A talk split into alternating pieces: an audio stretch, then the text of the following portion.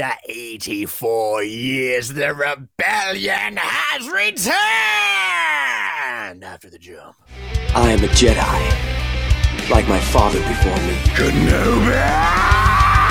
The Rebellions are built on hope. You are part of the Rebel Alliance and a traitor. I can bring you in warm, or I can bring you in cold. Never tell me the odds. Well done. You're a rebel now. Hello there, rebels. Welcome to Reckless Rebellion, a podcast with enough chaotic energy to fuel a Death Star. All about the Star Wars. I am your rogue leader, electrifying force sensitive, native to Niamos, Thomas Carter Rochester, and I am joined by the greatest minds the rebellion has to offer. Up first, our master of chaos and pod racing enthusiast, king of the Hoth, the Kleinfeld. Hello. Um, it's it's been a while. I've got a couple notes. First note, I want to apologize to all the listeners. I am playing with a broken wing today. I am, I am, I don't know, like Okay, name. Kobe Bryant in the whatever playoffs. He's got a hurt foot, but he's gonna go out there. He's gonna give it a shot. Um, earlier this morning, sitting in my parents' living room, I'm house sitting, and I had an apple fritter. Love me a good apple fritter, but I bit my tongue, and oh my gosh, like it's bugging me. It is bugging me. Second note, Jack, what's that blue liquid that you're drinking? Blue liquid. Yeah, you Uh, drink. You drink. it. Is it blue? It's this thing called agua, uh, water. That's not water. There's It blue in there. It's a Florida cup, so there's blue Oh, colors like on the outside. Never mind. Never Come mind. on. I saw him pick it up in the intro, and I'm like, "What the heck is that?" It looks It's blue like, It milk. I got it thick and to my blue. house. There we go. Straight from straight from the the titty, just like Luke. That's that green milk. That's the you I'm- green milk. Klein. Get it right. Sorry, sorry. Are they canonically different? Like, can I ask that? Yes, Yes. they Okay. are. They are. At Galaxy's Scarif- Edge, you can get. Sorry, Thomas, you keep trying. to Scarif natives and Anakin favorite Padawan Jacksonville pew pew pew pew pews at uh, Galaxy's Edge twat. You can get either blue milk or green milk. Um, I think I got. taste I, I got blue. I don't know. I only got blue milk because I'm poor, but not poor enough to go to Galaxy's Edge. I guess. Get a oh, ticket. Nice there, me. Jack. I could only go get Wait, one beverage I take that Disneyland. back. It, it was a birthday present, so I didn't have to pay for anything.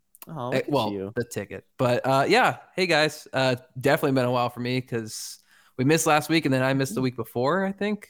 I don't remember. What's don't been remember going anything. on? I feel like we haven't talked in so long. It's dude, it's been busy. I um I found where I guess we found my fiance and I found some moldy, mildewy areas in our apartment. oh, Um and, and items as well. We had to throw some stuff out. We had to get new nightstands, a new bed frame, which I put together this morning with my dad. did we had to go- What happened? No, it's so it's just oh, I don't know. I guess there was here's what it was. We had been turning the AC off quite a lot because I mean it's Oh, been it's just so when- like humid. damp, I guess. Yeah, humid, moisture oh in the air. God. But like we've been running fans and like especially like when we shower and whatnot, we run that little vent um in the bathroom. So I don't I don't know why it was so bad, but it we had to do a lot of cleaning and we had to move out to my parents' house to feel like safe, if you will, for a while. So Mhm. it's been hectic, but doing that, working, um, trying to find time to enjoy myself. Went to the beach today, as did Thomas. Um, he got a lot more I tan hate than you I guys so did. much. it's been beautiful in Jacksonville. I don't know about you, Thomas, but um, Thomas, how have you been? I'm good, man. It's been it's been a long time. I don't even remember how to pronounce Jack. Honestly, You're looking Like, it's- svelte. I will say, like you, you've got a, you've got a glow. Yeah, About yeah, he you. does. I didn't know what that word meant, so I appreciate teaching me something today, Klein. Uh, I've been good, like I don't know, just like looking good. Okay, That yeah, I don't know. like that Haitian Schvelt. Uh, Sure. I am. uh, shout out that guy, Benicio del Toro. I've been good, man. It's been I've been working a lot. My nose is actually peeling already because I've been sunburnt the last five days from work because the sun uh, at one job kind of reflects off the water because I'm that close to it, and it sucks. Uh, if you're a pale ass skinned human being like I am, so. Um, but yeah, it's been good. I've been doing a lot of work in a lot of other areas than just my day job. Uh, I got some voiceover auditions to do. Got some Hey, travel hey. coming up next month. nice. You know what I'm saying? Got a lot of fun stuff. I'm gonna miss two episodes of our Mando review, and I'm really upset because I'm pretty sure they're gonna fall on big episodes. So big sadness. Just for you, Uh, Thomas. Yeah, it's gonna be some shit. I, I assure you. Uh, but yeah, man, things are good. Things are good. Things are great. My skin is a little burned, so that sucks. Klein, why aren't you going outside? You have all that snow on the ground. It'll give you a beautiful tan. No, it's it's gross. We, I thought spring was maybe here. It was like nice and warm recently, but there's snow on the ground today. It's freaking cold.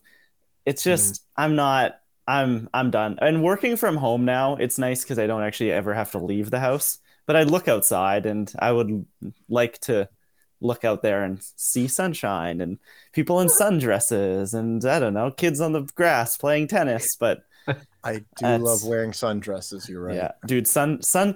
I will say, sundresses and rompers are like two pieces of like clothing that I mean, you can wear whatever you want, but I'm gonna say like generally females wear like these two articles of clothing that like I wish that I could wear. Yeah. They just look very comfortable, yeah, and they look they look fun too. It's like the best of everything.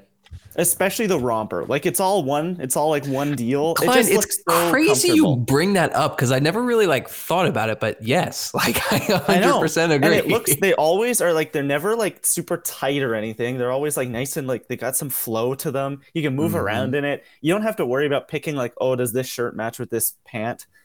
It's just it's all Yeah. one unit. So it's all there. Yeah. I have no sense of fashion. It's so bad. Yeah. I- It's like graphic tee, jeans, hoodie. Like that is the Yeah. Klein look. Like that. Oh, yeah? yeah. It's, hmm, do I, I- want to wear the X-Men t-shirt or the Batman t-shirt today? And That's tough. That's a of tough choice. I know. I yeah, I've got a lot of different. Uh, I have. I'm I'm I good feel with like fashion. you have I more lots. style. Yeah, you have more style Yeah. than us. I have. I just uh, got a J.C. Penney's card in the past couple months, and I Mm. bought Solid. A full suit and four night blazers. And when I, I say will say I night have- I blazers, have I'm a really nice suit. uh, That I like. I've got a nice like blue suit that I'll wear on my wedding day. That is like, I bought it and it is it's good. Sick.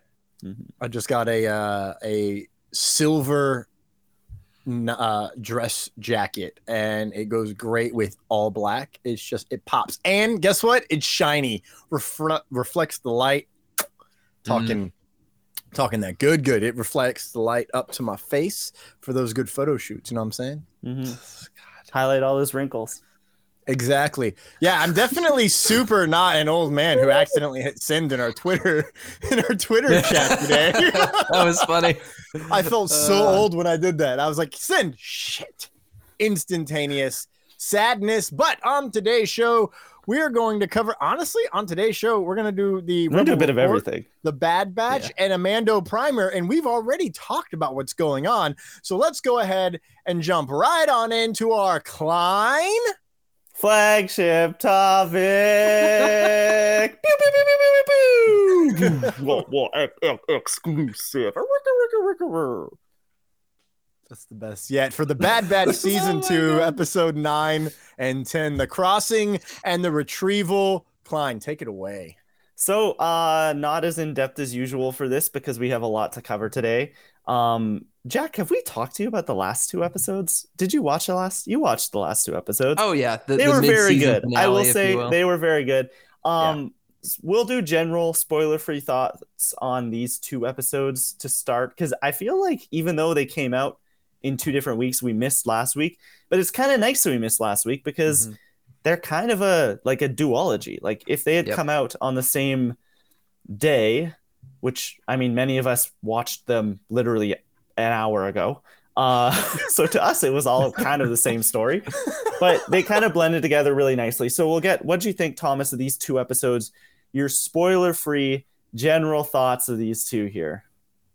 Is the Bad Batch back? No, Like, wow, Jesus Christ, I can't even get through my thoughts, you dick. Uh, honestly, I loved these two episodes because of what they did. Like, I, you know, the first whatever episodes of this season, I'm like, okay, cool, whatever. I like the narrative. I like a narrative storyline plot. So having what narrative? Uh oh you know they go mining and then the ship Yeah. gets stolen and then they have to get the ship and then they save the mine that's a that's a single narrative just Yeah. like clone wars you're upset that they had a narrative plot we're gonna get feisty the sun has made me angry today Oh my god. the sun god ra has empowered me with Yeah. infinite lightning and, and such but i really enjoyed uh it, it felt more in terms of storytelling like Rebels instead of one-off episodes, which you know I don't like bottle episodes as a as a at all. Honestly, even in other shows like Community, they'll have a really good storyline going for a couple episodes and they do this really weird bottle episode. But the best thing about those is Abed is like, oh, we're doing another bottle episode. Okay, let's do it. Uh, Bad Batch doesn't do that. And in these two episodes, I really enjoyed. There, there's a lot of stuff that I really did enjoy. Like Tech seems to be growing up for once. He seems to be kind of learning, which is weird because he always knows everything. Um, Omega is doing Omega things. And I really did feel like we had some Clone Wars energy with Mako, that whatever the hell he was. Um, I, I enjoyed I enjoyed this a lot, and I think I'm the only one. Jack, Jack, spoiler you? free thoughts. Uh, I thought they were good.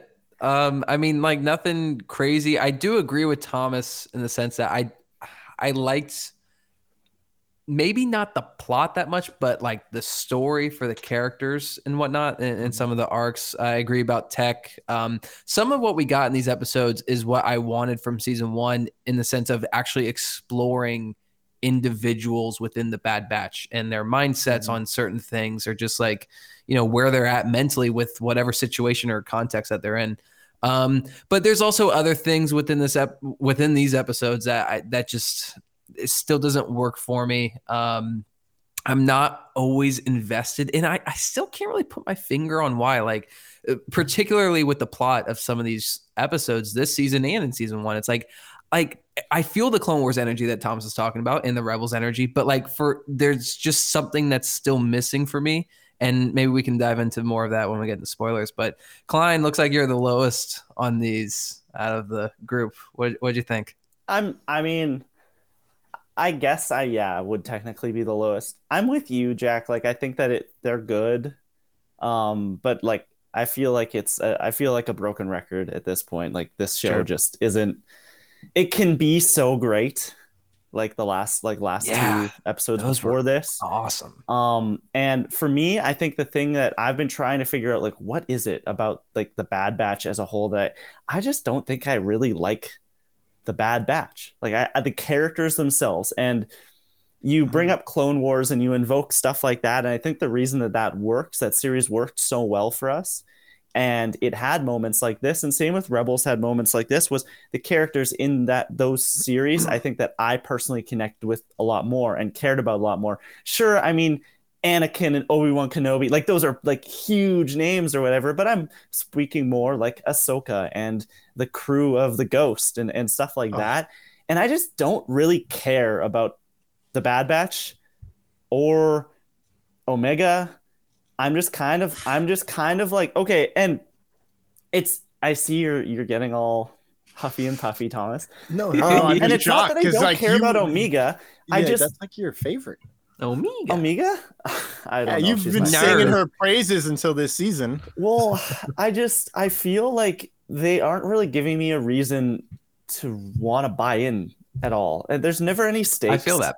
Like Yeah. it's never Mm. In this in this like I mean we'll get into it very briefly, but like spoiler free, there are moments in these two episodes where they're showing us like, oh my gosh, like you should be scared, like you should be sitting on the edge of your seat, and there's just no precedent for me to like want want to care or want to be worried. It's like I at no point am I like, oh my god, is Omega gonna die? How are they gonna save her? Like it is just like, and then the and everything just happens in this show so conveniently and very like for the sake of happening. Like the like the the like we talked about Mako very briefly. Like the way that he ends up going out is very just like okay, like it's he he just kind of falls over. Yeah. Um Yeah. it, everything in the show just feels and we saw it in was it the temple episode, the kind of Indiana Jones-esque episode where there's Yeah. like, oh my god, they fell in a pit, but you immediately know you're like there's no there no one is ever in any danger here.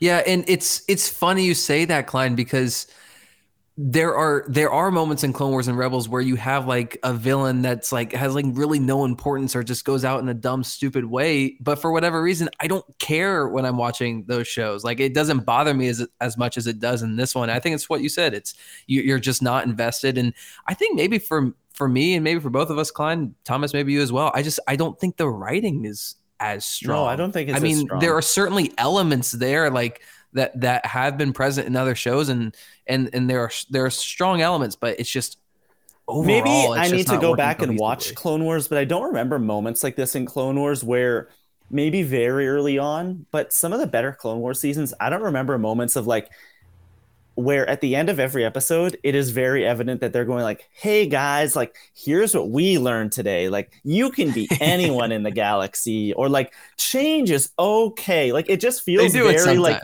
it just feels very like hey look like here's the lesson. Um yeah. and which doesn't feel authentic. It doesn't feel real at all. Like this feels like a TV show, whereas I think some of the other characters in Star Wars and some of the other animated and not and live action series as well feel real. Like they feel like a world that actually exists. This feels like a like a like a television series. mm-hmm. yeah I agree should we Okay, let's into dive into the spoilers? Let's dive into spoilers. Let's do it. Um, so I'm just gonna get, run through both episodes because they are very connected. We can stop and chat about things as we go. This is a little more abbreviated than usual. Episode nine, as Thomas kind of mentioned, is about the team. They're on a planet. They've been sent there by Cid. She's bought a mining shaft. They're mining, and their ship gets stolen. That's kind of the. If I was to distill the whole episode, of episode nine, into one thing, it is that. Within that, they go on a bit of an adventure. They get stuck in a mine shaft because of a storm. They endure a stampede that reminded me very much of The Lion King. Sorry, David Thompson. And um, they kind of have heart to heart moments because, as we last saw the team, they said goodbye to Echo, and everybody is kind of dealing with that in different ways. The main crux of this episode, obviously, is the ship gets stolen. We don't know by who, and Omega and Tech kind of have the moment of the episode for me here where they are stuck in this mine shaft. They can't get out and they talk, and we get the very hey, change is okay. Omega says we're not a team, we're a family, and like we get all of that, and they let out their emotions. Yes, Jack. Okay, I do want to stop right here because Yeah. th- this is where like I'm just conflicted on this show because the heart to heart that you're talking about, Yes. I really liked it and I actually thought the writing was really good. I was I was I was really intently watching and listening to that because I was like, okay, how are they gonna do driving, and- this? while operating while a motor driving. vehicle. Yes, while while, while so driving. face. so safe. I was at a red light. Um, I was really Oh my, that does not make it any better. I was Like, invested here.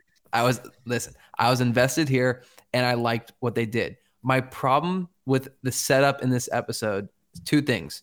Number one, part of the whole, I guess, plot or even just character story of this is that Echo is gone. And they're not working as well as as a team, and, and they're Mhm. struggling. not the dynamics are not there. Yeah. And I'm like, nowhere in the Bad Batch, the show The Bad Batch, have I ever thought that Echo is somehow a crux Yeah. of the team. And, and and maybe if it was any other character, the, the exact same result would happen. But Echo even says it in this, or not Echo. Um, Tech says it in this episode. He's like, "Look, Echo wasn't here when we started, and and he he won't. He's not here when we're finished, or, or whatever he says." I'm like, "Yeah." So like, what's the issue? Like, I just don't believe that you guys would struggle this much without Echo.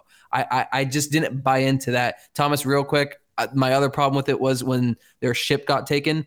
I did not care. If that was the ghost, even in season one, if that was the ghost in Rebels, I've been like, oh my god, no! Like that's I like didn't one realize it had a name.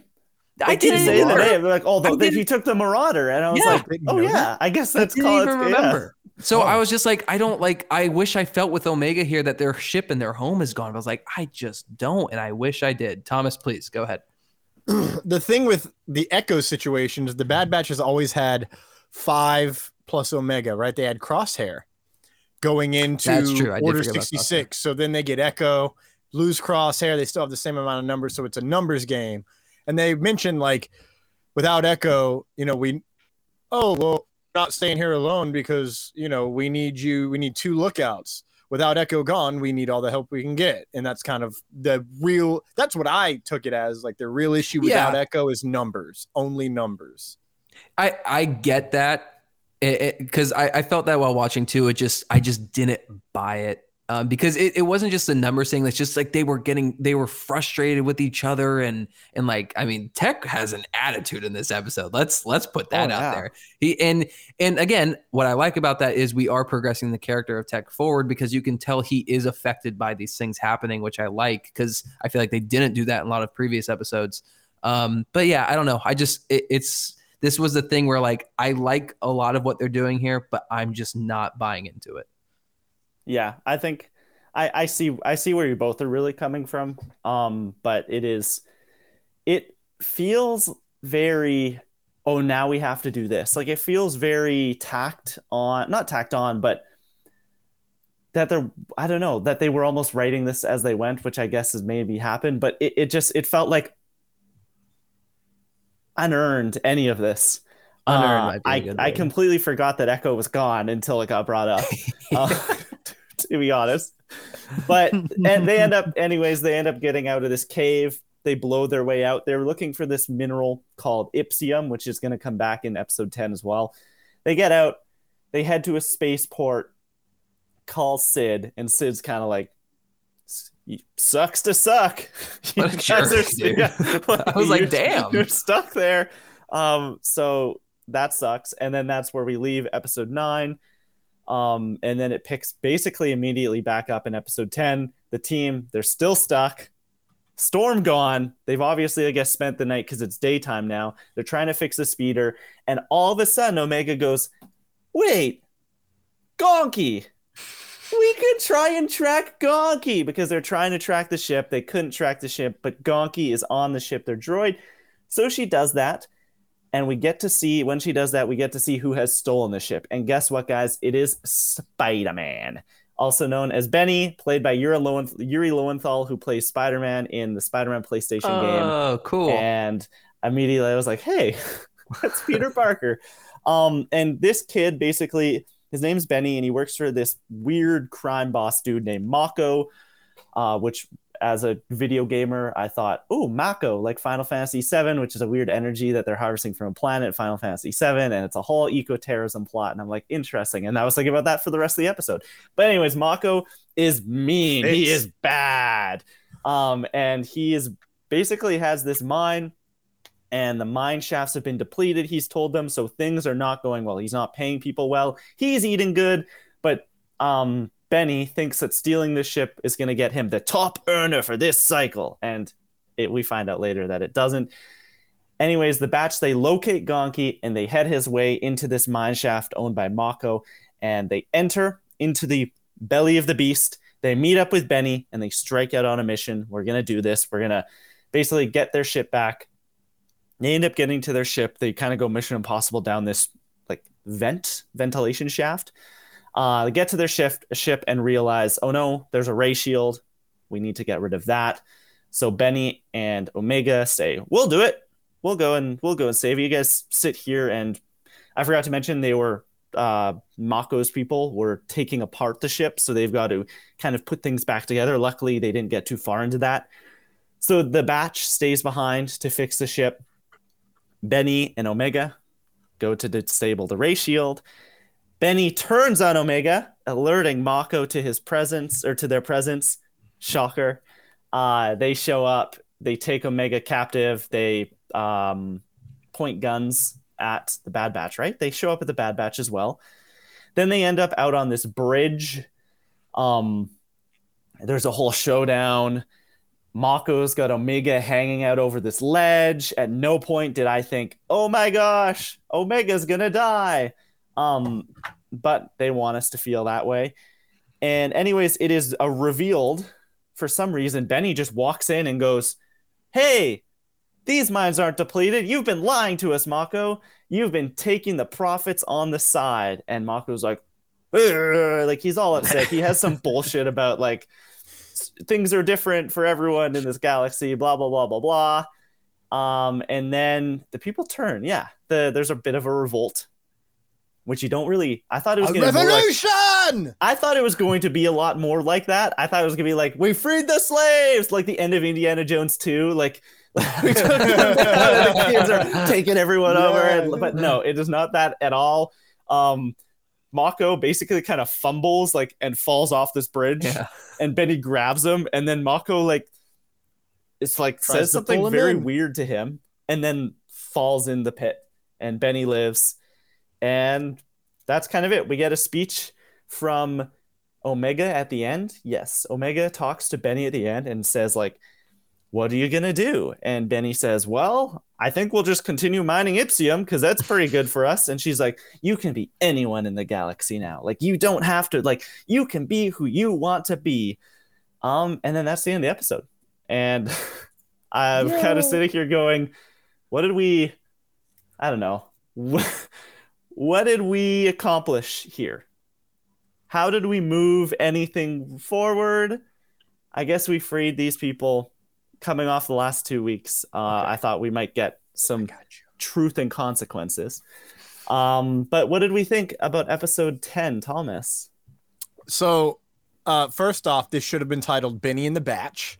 I think that, That would have would've been a been much more great. fun That should be a episode song. title. Benny and the Batch. Benny and the Batch. Now, now, now. the fact that both of you guys went there. You know, that was like I had something when I said it should be a song. I had something on like on my brain. I couldn't put my finger on it. And then you guys come in with that. It's like, yep, that was it.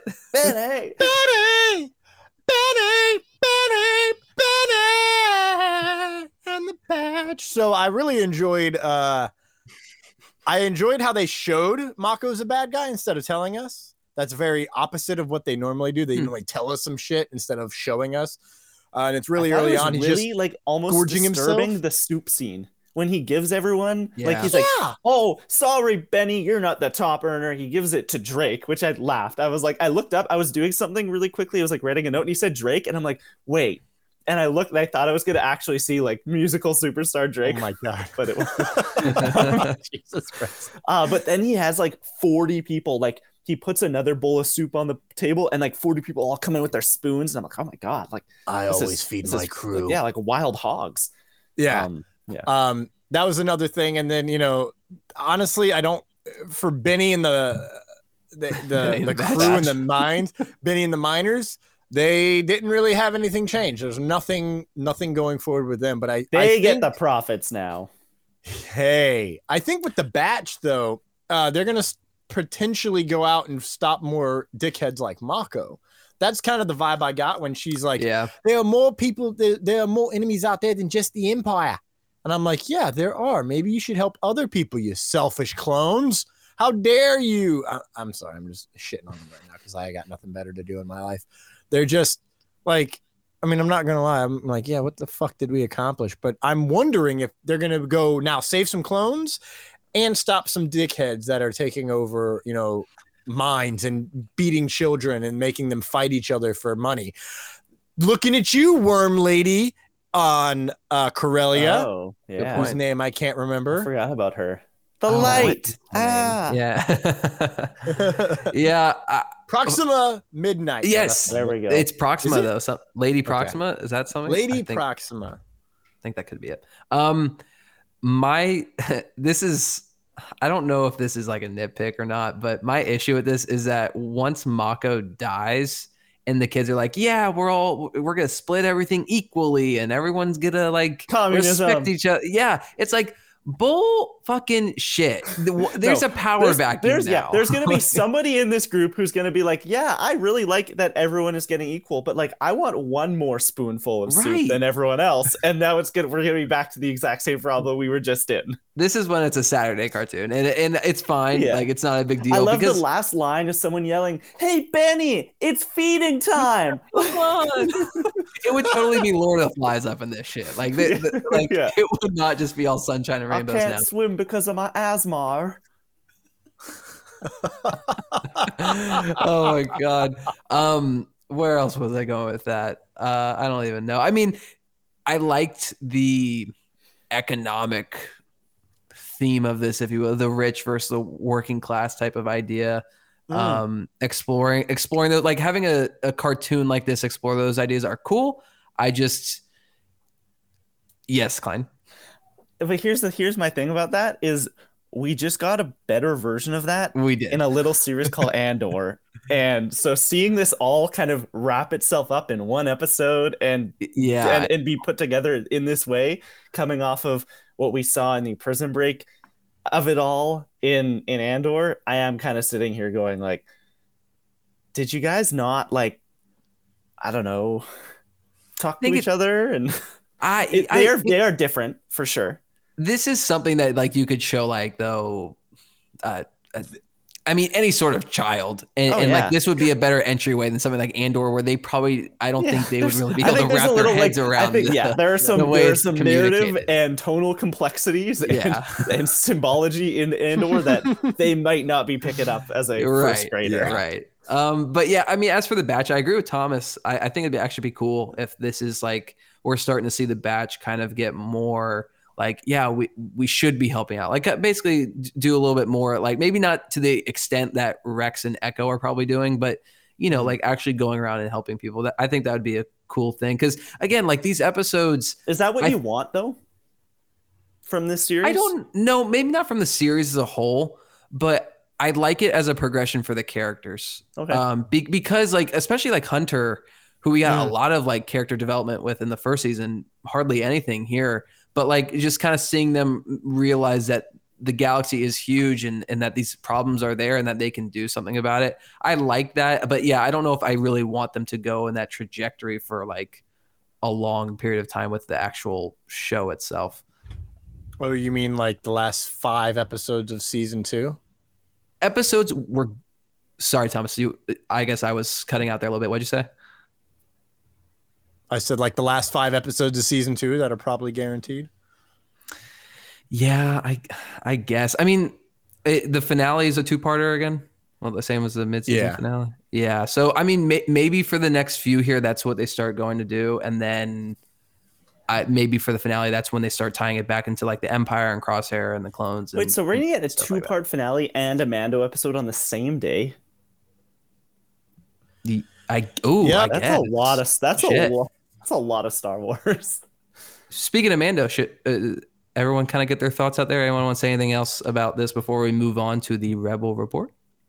Yes, I mean, we, we can- have yeah. Metamorphosis next. All right, Mm. so it Omega's sounds like maybe it's a a- butterfly. absolutely she's gonna flap her little wings and you know go off to Kandark or, or something like that. Um, Metamorphosis is the next, then the Outpost, then Pabu, then Tipping Point, then the finale. the I can tell two-part you right now, Pabu is going to be is going to make Jack and I mad. I don't know anything about this show, I don't know anything about this episode, but I can I tell you right wait, now, though. whatever it is, it's gonna Yeah. be another one of those like it's not pod racing, but it's death racing. like Mm. I, now that you said that, though, I hope it's like the opposite. And it's like one of these, like, like, They're like gonna what was join a it? folk band. episode and- three of this. dude. Oh, um, yeah. So I'm I I've been predicting shit off of these titles for a while now, and I'm still sticking to Metamorphosis is when shit goes down with Cid. We just got another Hmm. big one. We helped you, and she's like, "Yeah, you did, but I can't Bring help back you. I'm tied Sykes, up." man. Yeah. So she's it's like, she's coming back at some point. I know no, that. that's not Wanda Sykes. Cid is uh. No, I know, but that's I'm just- saying. oh. I'm saying bring back Wanda Oh, Sykes as uh, well. Come oh, on. you want wow? she's so the better. She's Fee. the better Cid. Ooh. Wow. I love the turn you've had on this one, Klein, on, on her specifically. Um, but before we get out of here, let's rate these two episodes out of five bad Oh my god. Hmm. We forgot two, I think, last week. So last 16 days I have ago. mine. I have Let's mine. go. Let's go, Jack. W- Wait, what's what's the rating? Bad Out batchers? of Is that what we're five doing? bad out of batchers. five bad Out of batches. five. Um, the episode nine, I'll do three out of five bad batchers, and episode ten, I'll do two and a half out of five bad batchers. I'm going to take those, turn them upside down, and flip them. I'm going to Oh. have a two and a half on episode nine and a three on Wow. 10. See, now you guys are making it hard because I'm in. They as get a half whole. point. The episode So- 10 gets an extra half point because of the Temple of Doom facsimile, Mm. like the similarities between the two. I liked the um, not just like the the tech and Omega stuff. I, I I I really did enjoy that, but also the animation of like when they're in that like cavern in the water and everything. I, Yeah. I thought that was That was- beautiful. Felt very Avatar. yeah, It did yeah, actually. It was very sexy. Uh, I'm gonna give three across the board. Cool. because the animation in the crossing, I Mhm. like that. That just wins the episode for me. That and of course, you know, the stampede. I mean, down it was ha- as it was happening. I'm like, record, this is down to the point of straight up record. Lion King. Like Yeah. this is like, like it, I there's in it. this valley, and I'm like, it's the same color rock. It, the ground is rumbling. Did they just take animatics from over here and like turn it into Bad Batch animation? I love that. I really love that. So that bumped it up for me. And then Retrieval, I enjoyed the story and the show not tell. So I was gonna call hmm. it three across the board for both together. So I guess I'm just gonna be lazy and call it three for each. Frack it. I dig it. With that, we will end our flagship topic, part one, and we'll head on over to the Rebel Report. News, news, news, news, news, news, news, news, news, news, news, news, news, news, news, news. Are we just done with the pre-produced? Like, yeah, no, like- Thomas is just nailing this shit right now, live on air.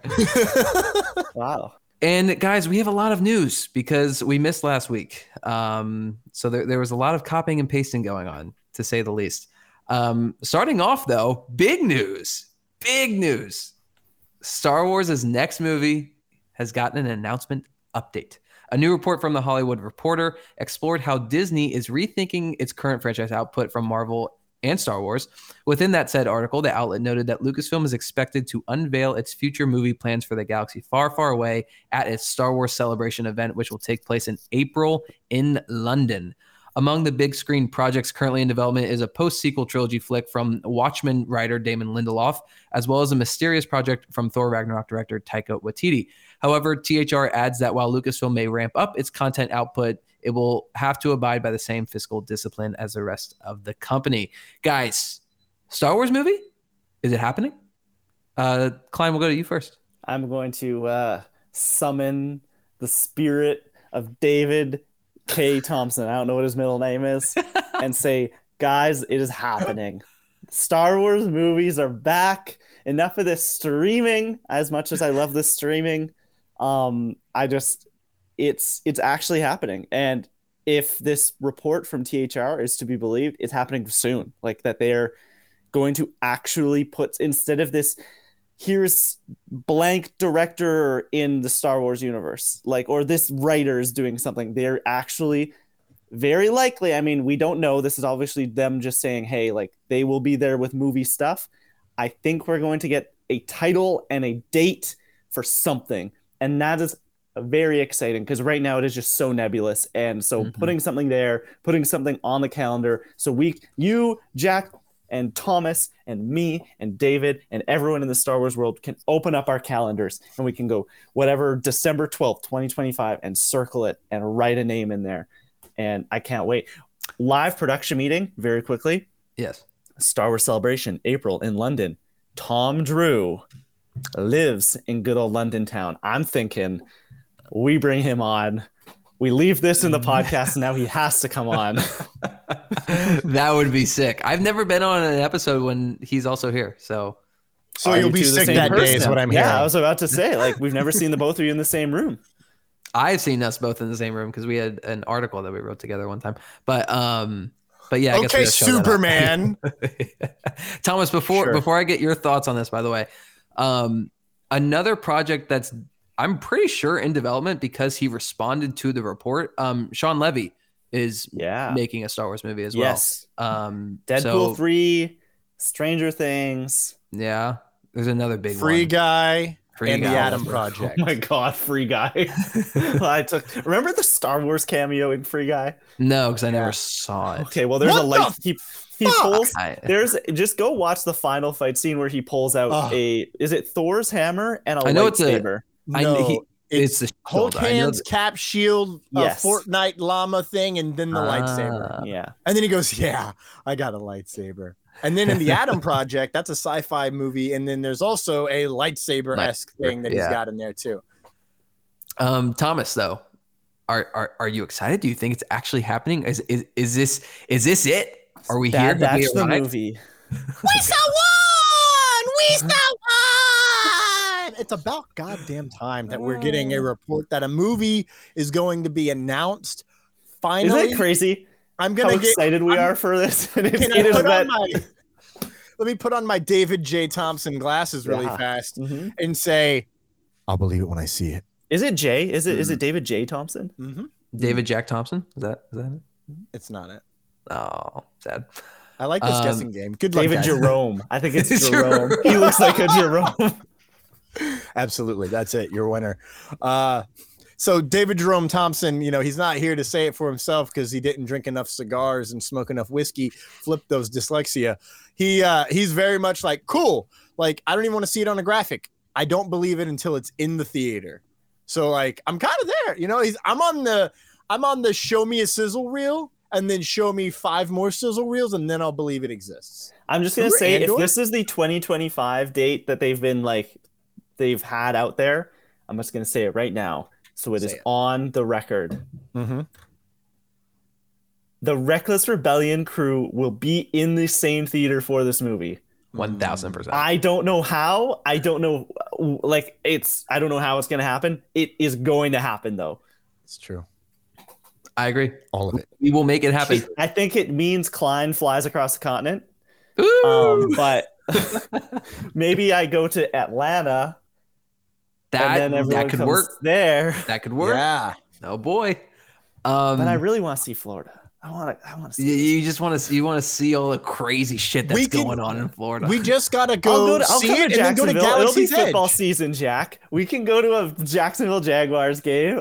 we can hang out. dude, dude, I'm down. Wait, let me look into the future. You may use my uh, King devices. Jags Bills December 29th. So you better be Oh, there so I'm gonna be week. there for Christmas, is what you're saying? Because this movie's supposed to be December 15th. Oh, uh, then yeah, the 19th. I don't know how to read numbers across time and space, but we're all gonna go to Galaxy's Edge too, because I've never been. Yes. Klein's never been, so we should pop our cherries together. That's not what I meant. That there are like- Melu runs there, by the way. What? The mangoes. I don't think you can eat them, but they're there. Oh, what the fuck, dude? I only want to. well, maybe you can. I don't know. Um, I'll eat the there- styrofoam. It's fine. There is a drink there that apparently like I don't know if it numbs like your mouth Yeah, when you it, drink like, it, but like tingles it mouth. tingles like and it's like it can be intense apparently. Um, this is really cool. I, I think it's definitely the Lindelof. This is really cool. Put it on the box. Yeah, I think it's- Jack, I think it's. Let me talk, Klein. Let me talk.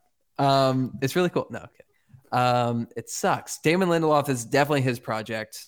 I think it's definitely going to be December 2025. They've been reportedly working their asses off on it, getting it written. I think that was like back in the fall. Um, they've maybe they've already cast it. I don't know. Um, Mm. my um, honestly, my question with this is: Have eh, are they going to announce multiple movies, or just the one? I think we get two.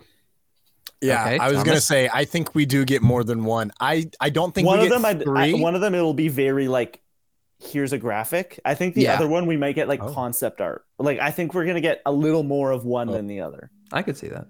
okay, Thomas. I think I, I, I thought okay, fair. I, I I misread. I think we get three. Two we get good info, and one we just get a graphic and a date because that's that's what they love to do. I wonder if that one is like a a, writing mind blowing one. I wonder if that one's like a Ewan McGregor is back as Obi Wan Kenobi. I don't think it's that, but I wonder if it is something like that, where Mm. it's like a oh my god, Mandalorian movie. Mandalorian- I'm gonna call thing. it. I'm gonna call it a Darth Vader movie bro. Stop. starring Hayden Christensen. and it's directed by Taika Waititi. That's what he's been working No. on this whole time. now this is Youngling slaying. Oh, too far, too far, too far. All right, guys. Moving on to some Mandalorian news. Um, the Mandalorian season four has gotten an exciting update from Jon Favreau himself, speaking with French entertainment news program BFM TV Inside. Got it. Um, the Mandalorian creator and showrunner Jon Favreau hinted at where they stand with season four of his flagship Star Wars series. With season three looming on the horizon, Favreau noted that he's written season four already, adding that he did much of the work on the fourth season during post production on the third. He said, "quote Season four, yeah, I've already written. I've written it already. We have to know where we are going to tell a fully formed story. So we had mapped it out, Dave Filoni and I, and then slowly you just write each episode. So I was writing it during post production because all of it has to feel like a continuation in one full story. And then he, referencing Dave Filoni, he's doing Ahsoka, which I'm I'm production with him, probably in production with him. Oh, producing with him. Thank you. Um, but he's the writer and showrunner on that. And so to understand what's happening on other shows or even Skeleton Crew, they all take place in the same Star Wars time period. So there's a lot more things that we have to keep in mind and stuff that we've built up to from previous seasons of The Mandalorian as well. This is in line with recent reports that filming for season four is currently set to commence in October, with the search for prop prop teams and pre-production crew being underway now. Um, guys, I don't think this is like a, very much like that last little uh, segment there talked about. This isn't necessarily surprising, but it, it is exciting. I think. Uh, Thomas, how do you feel about season four, Mandalorian, already being written? Well, it's not the final. I think that's important to note. That's come out. Yeah, Sure. that's a recently. different not the quote he said season. this week, saying that it like Yeah. they've got more planned and he can see this going on for Yeah, essentially forever. Yeah. Um, so that's exciting. Uh, what I what I take the most from this is how i- i- intertwined it seems they're going to be. Ahsoka, Skeleton Crew, Mando. You know, when we watched the Book of Boba Fett slash the Return of the Mandalorian series, that was very. Uh, that was the first like Marvel crossover thing we've had with Star Wars. It seems. I get the feeling we might be getting a little bit more of these interweaving narratives uh, and the next three. They're all going to be standalone, but they're going to have enough nuggets here and there that it'll pop in and out of different uh, series, and it'll kind of almost what the books are doing. Uh, the, in the High Republic, you'll get a note like uh, there's three books that mention this war going on, and then you get a whole book based on the war, and then you get the aftermath of the war, starting another war on another planet, and it's all like cavalcading. Uh, uh, is that the word? Maybe I don't know. Uh, it's leading all to this point in the story, and I think where they're leading right now is that big event movie that's going to be announced at Star Wars Celebration, all about Thrawn. It's called the Thrawn Chronicles. The Thrawn Chronicles. Thank you, Klein. Thank you. Klein, to you. Are you excited by this? Are you not surprised? Or are you surprised? How do you feel? I'm not surprised, um, but I am happy to hear that it's it is this um, far along. I guess like if they're shooting next year, I think that the gap between season two and season three will be the longest gap that we get Mm. between Mando seasons, at least until we hit whatever this culmination thing is. Uh, and Thomas, I agree with you that this is re- like this is the Mandoverse. Really, all we've gotten in the Mandoverse so far is two seasons of the Mandalorian and a Book of Boba Fett, which basically was a chapter in the Mandalorian book. Um, I think that the defin the the concept of the Mandoverse is really, really going to become evident as we get Ahsoka and Skeleton Crew, and it is going to feel very MCU, where it is. This is all intertwining, even though Star Wars is all intertwining at all times because it is all in the same universe. This is going to feel even more so in that each project in this line of Favreau Filoni things is going to like be building on one another to get us to a point. Um, and that's exciting. So I'd say I actually wrote this article over on the direct, and Oh, later in the article, I speculated about when we could see it. If they're filming by the end of this year, like there's a very real possibility we get this series in that like Book of Boba Fett slot next year, which is crazy. Like we're just about to get three, Oh, yeah. and by the end of next year, we might get four. So that's Yeah. exciting to me. I agree with that because I do remember while season two was premiering, they were talking about they're filming season three. They're filming something with Mandalorians and a guy in a helmet, and it was Book of Boba Fett, and that Mhm. dropped about a year later. So that timeline works out well, and I really do. Uh, I believe you're right. I think it's going to start being evident how it works, but I want to look at Andor, Rogue One, A New Hope, and Rebels, and how there's there's kind of a concept there already in that you have uh, you've got rebels just being designed by dave filoni. And there's enough built up in there that you can tie to new hope and then it was sprinkled throughout Rogue One a little bit here and there. And now that Andor's come out, it's filling that universe and those threads and carrying them along in a different way. And I think what they're going to do in the Mandoverse is that, but streamlined just Yeah, like the MCU it's gonna is feel done. And way it's going more- to feel way instead of like- little threads and little like oh look that's Wrecker in Rogue One like it is going to be almost like Ahsoka is Mandalorian season 4 esque even though Mandalorian won't be in it but like you, you know you know what I mean like it will feel way more like Ahsoka is a Mandalorian spin-off than Rogue One is a Rebel spin-off if that makes sense yeah. Yeah, I think so. I think so. I Jack, how do you feel? I'm excited. I, I again, I was posing the question because like I'm excited, but I'm not surprised by this No. at all. Um, so I mean, Favreau just seems to be like having the time of his life doing all this. He loves it. You hear him talk like those other quotes he was talking about uh, with it never ending and season three coming up Mhm. and that sort of thing. Like you can tell that he is in his critic like like creative bag right now when it comes to and he loves getting to be able to work on Star Wars, which is very cool because I think he was passionate about the Iron Man stuff and but I think he lost that after a while and I don't see that flame burning out at all with Star Wars. Mm-mm.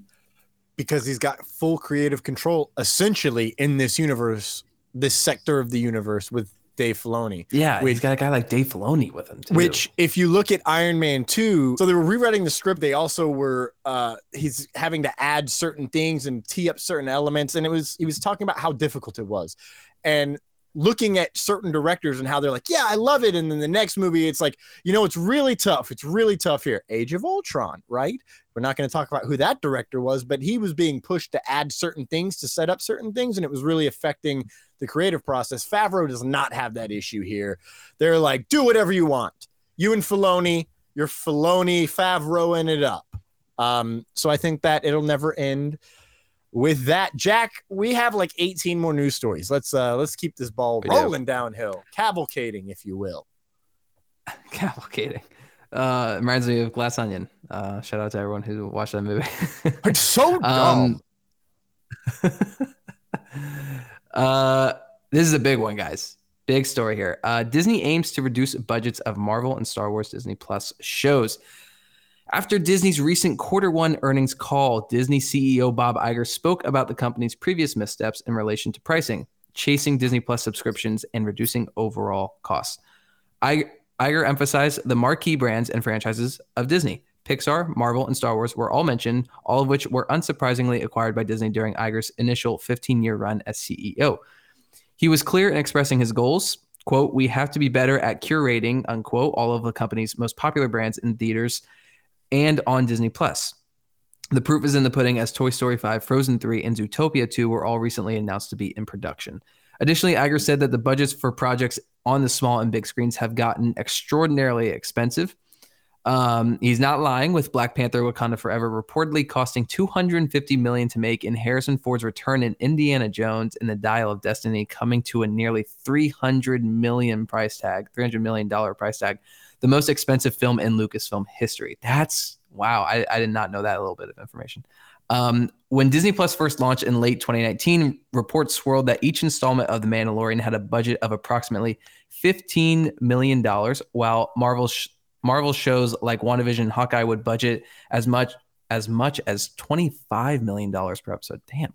It's unlikely these costs decrease for these franchise marquees marquee series during the pandemic. This lines up with another sentiment Iger shared on February 8th about the desire to continually grow Disney Plus's subscriber count, but to be more judicious about how they do that.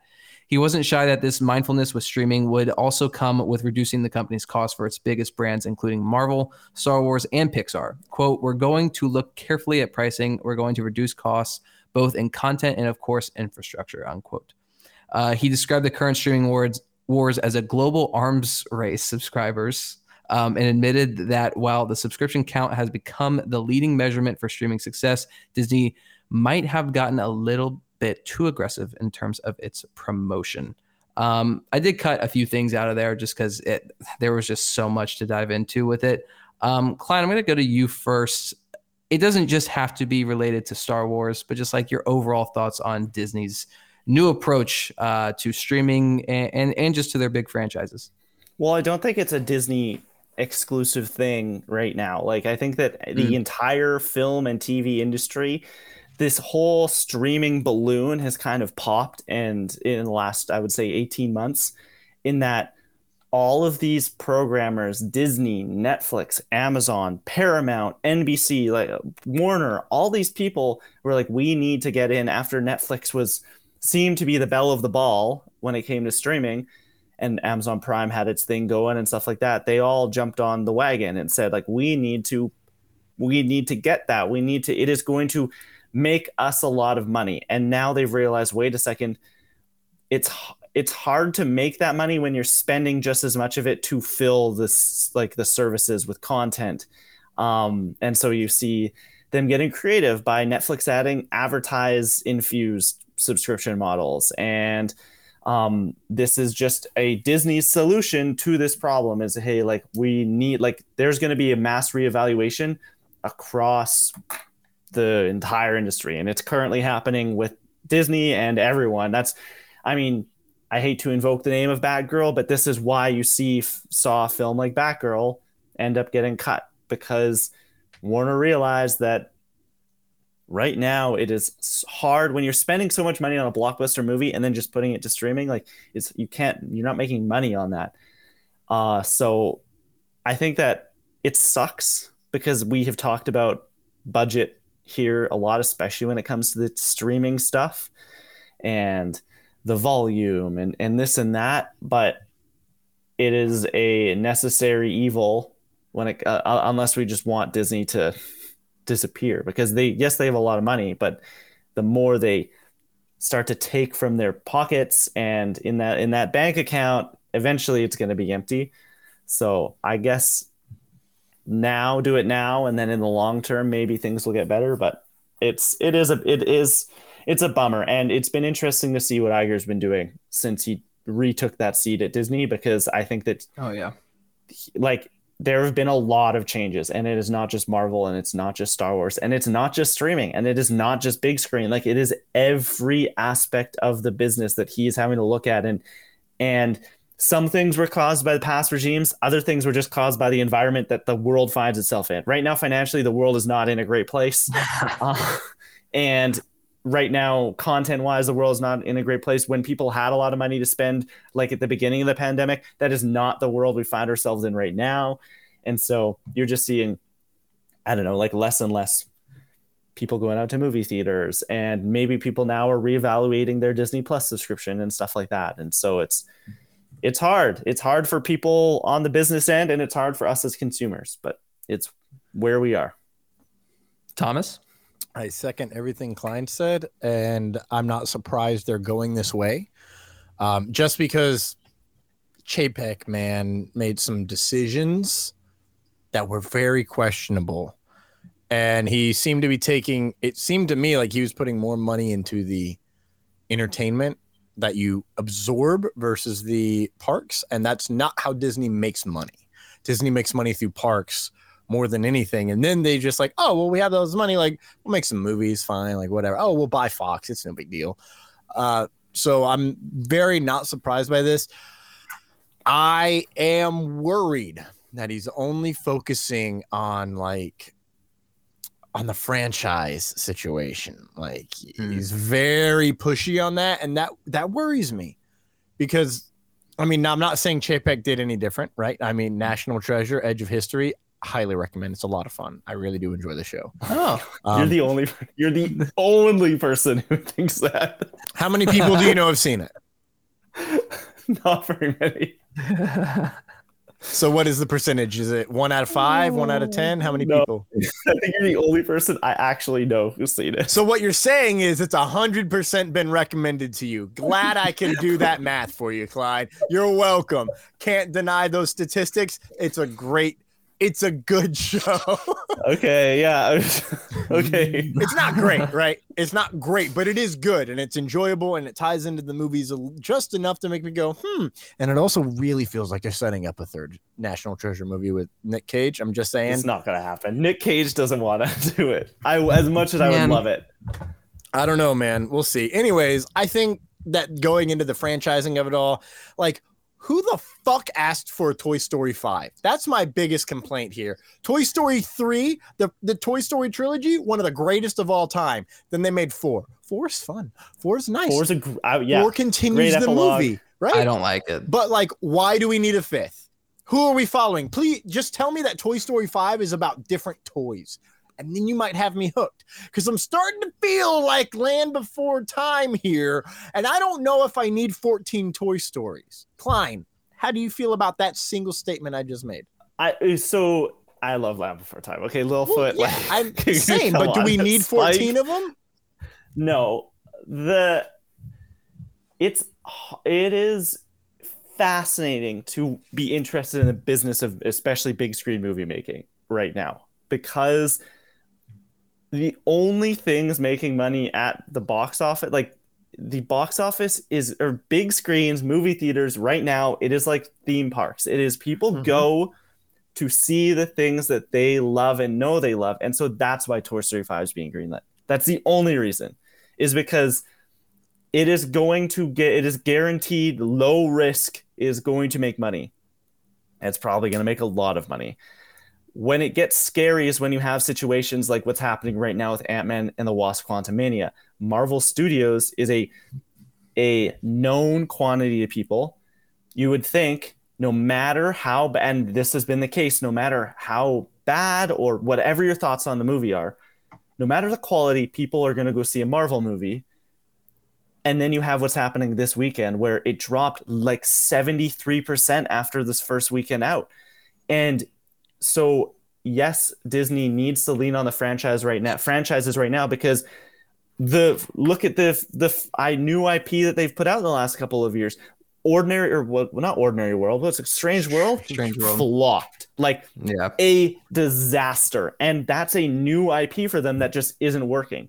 And so that is like the only reason is because i know an ip sequels are going to make more money than new things unless the new thing is amazing um and even then who knows it's just less risk and that's why it wasn't just toy story it's Mhm. not just toy story 5 Oh, it's I know. inside out 2 and Wait, they Um, announced that? Oh no, that's been in the works yes. for a while. Hold on. Yeah. no, Yeah. I will pull that. back, and yeah. and it's um frozen 3 was a part of that announcement do we and so need a it's just- Zootopia too? zootopia 2 is another I one. like one. I really like one as well, but it is just it's because putting that two like it, right now the world Oh is my I keep saying Oh it my and I probably sound like I'm rambling, but it's just the world sucks Yeah. right now. Zootopia. I like it. Zootopia. Um Yeah. Yeah. I mean, look, That's. I think my thing. Chapek Chapek fell into the trap of doing what Netflix was doing, which is just spend literally as much as you can on but streaming. I don't think that I, I do think okay, so I don't want to be I'm just playing David Devil's advocate. Do it. I, I do not want to be like I don't think that Devil's Chapek was great no, in no, that no, position. no. Please go. but I will say is that I do not think that that specifically with him spending all this money is just a Chapek thing. I think everyone across Oh, the yeah, industry was doing that. You I like you saw it with with Warner before Zaslav and Nev came in, where it was like we're going to put out HBO Max, and what are we going to do? We're going to spend money. We're going to greenlight a Batgirl movie. We're going to have all these HBO Max series that are going to be there. We're going to do this. We're going to do that. Boom, boom, boom, boom, boom. And now they're looking at it going, we have to cut all of this 100%. we just can't it's not financially it doesn't make sense I agree. I think there's a lot of Disney things happening right now, or like issues, and I think people sometimes, rightfully so, point the blame to Chapek, and That's other times it's it, other times Fair. it's that's not just a Chapek thing. Um, it, I I just meant in the sense of exactly what you said, Klein. He fell into a trap that a lot of people fell into, and and look again, he had to face the pandemic, like literally right when he Mhm. became CEO, and so. Uh, when you can't go anywhere, but you can turn on a TV in your house and, and put on Disney Plus or Netflix or whatever. Like it, it- it's it's understandable. Um, but you can just see Iger. He, he's backtracking is kind of the wrong word, but they're Course taking the necessary actions. Course correcting. That's well there's the just a lot of people like there's so many stakeholders right It Yeah, not like right. it, it isn't just like Chapek could do something like we're gonna put Black Widow out on Disney Plus. It's gonna be a like a premium charge. You can watch it right now, and he could do that because movie theaters weren't really open. Like they didn't have to worry Mhm. about the movie theaters and this and that. But the thing that's stopping them and making a whole lot of money is because oh wait, like we have the movie theater chains that we need to appease, and we have like this stock, like this stakeholder and this stakeholder, and also we have the audience. So how do we make the movie theaters happy, the like the business people at Disney happy, the people like us, the audience is happy all at once? This is how we do it. It's franchise not like the Toy Story 5, they're to get the big money, everything else is to we're to draw back um budgets on everything so that the business people are happy, but the audiences are going to get recognizable things that they understand. So they're going to be quote unquote happy until they're not. Right. It's just it's Well, I can't imagine. speaking of that like of until they're not happy that's really my That's the only that's my only complaint with Iger when he was CEO and it was particularly all the Disney princess remake and not just princess because they did Dumbo and they, they did The live eventually did action Pinocchio, but like the live action stuff that's when I got like I was like because that was definitely an Iger thing Mhm. that I mean that Yeah. started with him and I I got over that quickly especially because it, it None the of them have been good. Is the thing. well, I think a few of them have been good. Name them. I like Jungle. None of them have been hits. Okay, Jungle Book was the that that was that was the initial Beauty and the. Beast was a massive hit. Beauty the Emma Watson Beauty and the Beast. It was a massive. I mean, critically, I mean, I think it's like uh, Okay, okay, financially. okay. I mean, but critically, it was still like seventy something percent. I mean, it wasn't like unbelievably like well received, but that th- I remember that thing because I mean, it took off at the box office. Thomas, please go. So to kind of wrap this up, one thing that I do want to say is a good thing that I've seen from this whole course correction is it seems to be quality over quantity, not just in Sure. in like you know in the MCU. where There's a lot of news that's come out. They're spreading things Yeah. out. They're letting things breathe a little bit more, which is great. That is definitely what Iger does. Uh, one uh, that is an Iger move because I feel like Chapek was like, just get it out, like get it out Just there. drink, yeah, drink from the fire do it, just do it, do it, do it, do it. And Iger's like, whoa. We've seen the reaction to what happens with that. A, B, we did have a lot in the pipeline, so we had to get it out and get it done so we could continue the story. But I also think that budgeting wise, it's going to be quality over quantity as well. I think the reason that the Dial of Destiny is $300 million is I get this weird, uneasy feeling. There's a lot of CGI face correction on Harrison Ford because I think we're going to get more flashbacks than we're anticipating. And it's not like his face is shaped the same after 50 years or so of, you know, uh, what year are we in? Yeah, okay. Most of what we know Harrison Ford of looking as, we'd call 1970s Harrison Ford. He looked pretty much the same until about like 1988. And then he looked like he's in his 60s or his 50s. And now he looks like he's in his 80s because he is. So there's a lot of different corrections and facial facial things that they're going to have to correct in that. I think that's where the budget's going. I hope that's where the Mhm. budget's going. I hope the budget's going in so he doesn't fucking get hurt and have to fall down so much. But you know the story's on that. Um, but going Not forward, can be Tom Cruise. yeah, exactly. I love that quote. That was an amazing quote. Uh, but going forward, I do think even the budgets are going to be quality over quantity. 25 million an episode for WandaVision and Hawkeye paid off. I think. All things considered. But did it? So, but here's the uh, very quickly. Yeah. Did it pay off in, for us, the audience? Yeah, it did. Oh, for yeah. Disney, I don't think it did because I don't think that Disney Plus and this like the subscriber numbers and stuff like that have been what they thought they could make money on, like it them being. So they're putting all this money into stuff, and it's great for us when it works, like the Hawkeye and the WandaVision, and, and we're sitting there and Loki, and we're sitting there going like, "This is amazing." But then I don't think Disney's pockets are being lined as much as maybe they That- would have anticipated. Klein, that's the thing. So it, it's all about what metric you choose. And I think Iger even brought it up. They focus so much on subscriber count rather than also saying, hey, the money we're making off of this is also an important number that we have Yeah. to be concerned with and the money we're spending on it. And and just to wrap up my final thoughts on it, I just get nervous. And I, kind of already said this, but I get nervous with the really leveraging all the franchises and the big IPs for Disney because I don't know if creatively that's what I want from them, but at the same time, Disney's just at the place financially, just as a business, where that's the moves they have to make, and it's probably going to work out because we're talking Toy Story, we're talking Star Wars, Marvel. If they take the, especially if Marvel starts taking some of those steps that they've that the reports have been talking about in terms of spacing things out, quality over quantity, as Thomas mentioned. I, I think this will work for them in the long run, but we'll see. We'll see. Um, moving on, guys. Finally, Whew. Um, Sorry. well, no, no, I'm glad we did it. I just look, it's just a lot of news. That's all I meant. But this one we can talk about very quickly. I don't, this one is not surprising at all, I think, to anybody. Um, the Ahsoka trailer, uh, the Ahsoka show series on Disney Plus, uh, has gotten a trailer update. Um, a new rumor has indicated that the first trailer for Ahsoka is set to publicly debut sometime during Star Wars Celebration 2023 in April, um, according to the Bespin Bulletin. Uh, they wrote that the trailer for Ahsoka would most likely debut at Star Wars Celebration in April, but made sure to clarify that this was not a confirmation, just merely a rumor at this time. Um, Let's tie this Guys, into like- the next next story because That's that's, what I was gonna say. Oh. Yeah, go Yeah. right into the next one. Good point. Good point. Um, because Rosario Dawson also gave a little bit of a release update. Again, she's not the end all be all for this type of stuff, but during an interview on today with Hoda and Jenna, Hoda and Jenna, Hoda, sorry, um, Ahsoka star Rosario Dawson revealed a likely premiere date window for the upcoming Disney Plus series. Uh, she explained that the show is probably going to come out in the fall, following the release of Haunted Mansion. She said, quote, Ahsoka, that's going to probably come out in the fall. We're going to have Haunted Mansion coming out in August. Um, this has been recently pushed up to late July. Did it switch, by the way, with the Marvels completely? The Marvels release date? Yeah, it f- they switched. They switched. Yeah, so Marvels is November now. Okay, and, and Haunted Mansion is now in July. Um, oh yeah, Mansion is set to release on July 28th. So a release date for Ahsoka between September and November seems most likely at this point.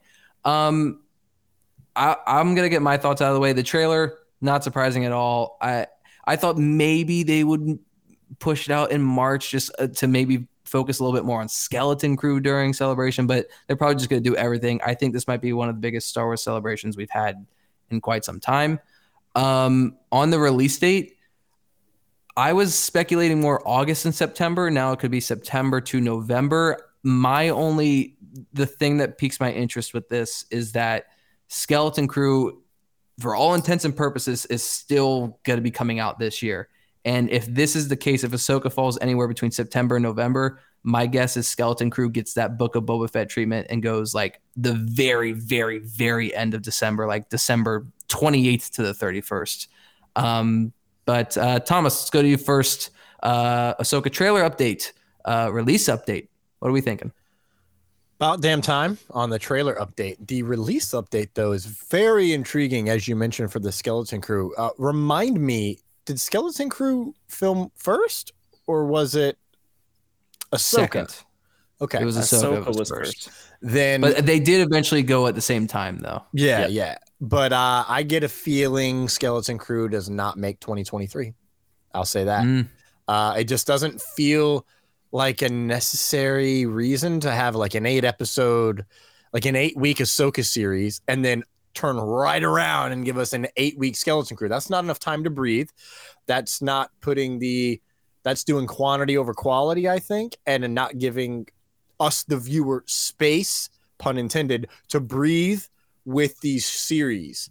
Um, unless the end of Ahsoka leads right into Skeleton Crew, and it's like we're on the same track. Kleino the Dino. Um, I am. I mean, the trailer update is very like that's. I think the easiest shoe in. I think. I think that is. If I was to pick one trailer that was going to show up there, it would be that one. Um, because it It's is obvious, Ahsoka man. is supposed to come later this year. I'm trying to look. I'm like frantically looking. I wrote an article at the Direct yesterday. Um, for Loki season two has supposedly been moved and a lot of people originally thought it was going to go Loki, Ahsoka, Skeleton Crew, and it is still going to, but Loki is going to be like much earlier in the summer. Oh, Apparently, it has been moved to like August or like September or August. So I think that Ahsoka is going to be like in the Andor slot. Hmm.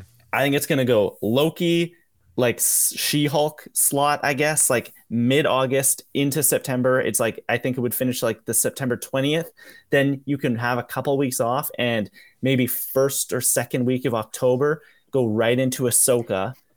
And I do think Skeleton Crew hits 2023, but I don't think it finishes in 2023. I'm with you, Jack. I think it's going to go into that Book of Boba Fett late December thing. Yeah. Um, I mean, all that, every, all these release timings are just completely up in the air now because Disney seems to just be going through everything and like reevaluating everything. Like there's Right. like like on the Marvel side, like Agatha could be moved like 18 months. Like we have no idea. It, it could it could just be sitting there. Same with like Echo, we have no clue. It could come out this fall. It could come out next fall. Like we don't we don't know. Things are just getting moved around so much.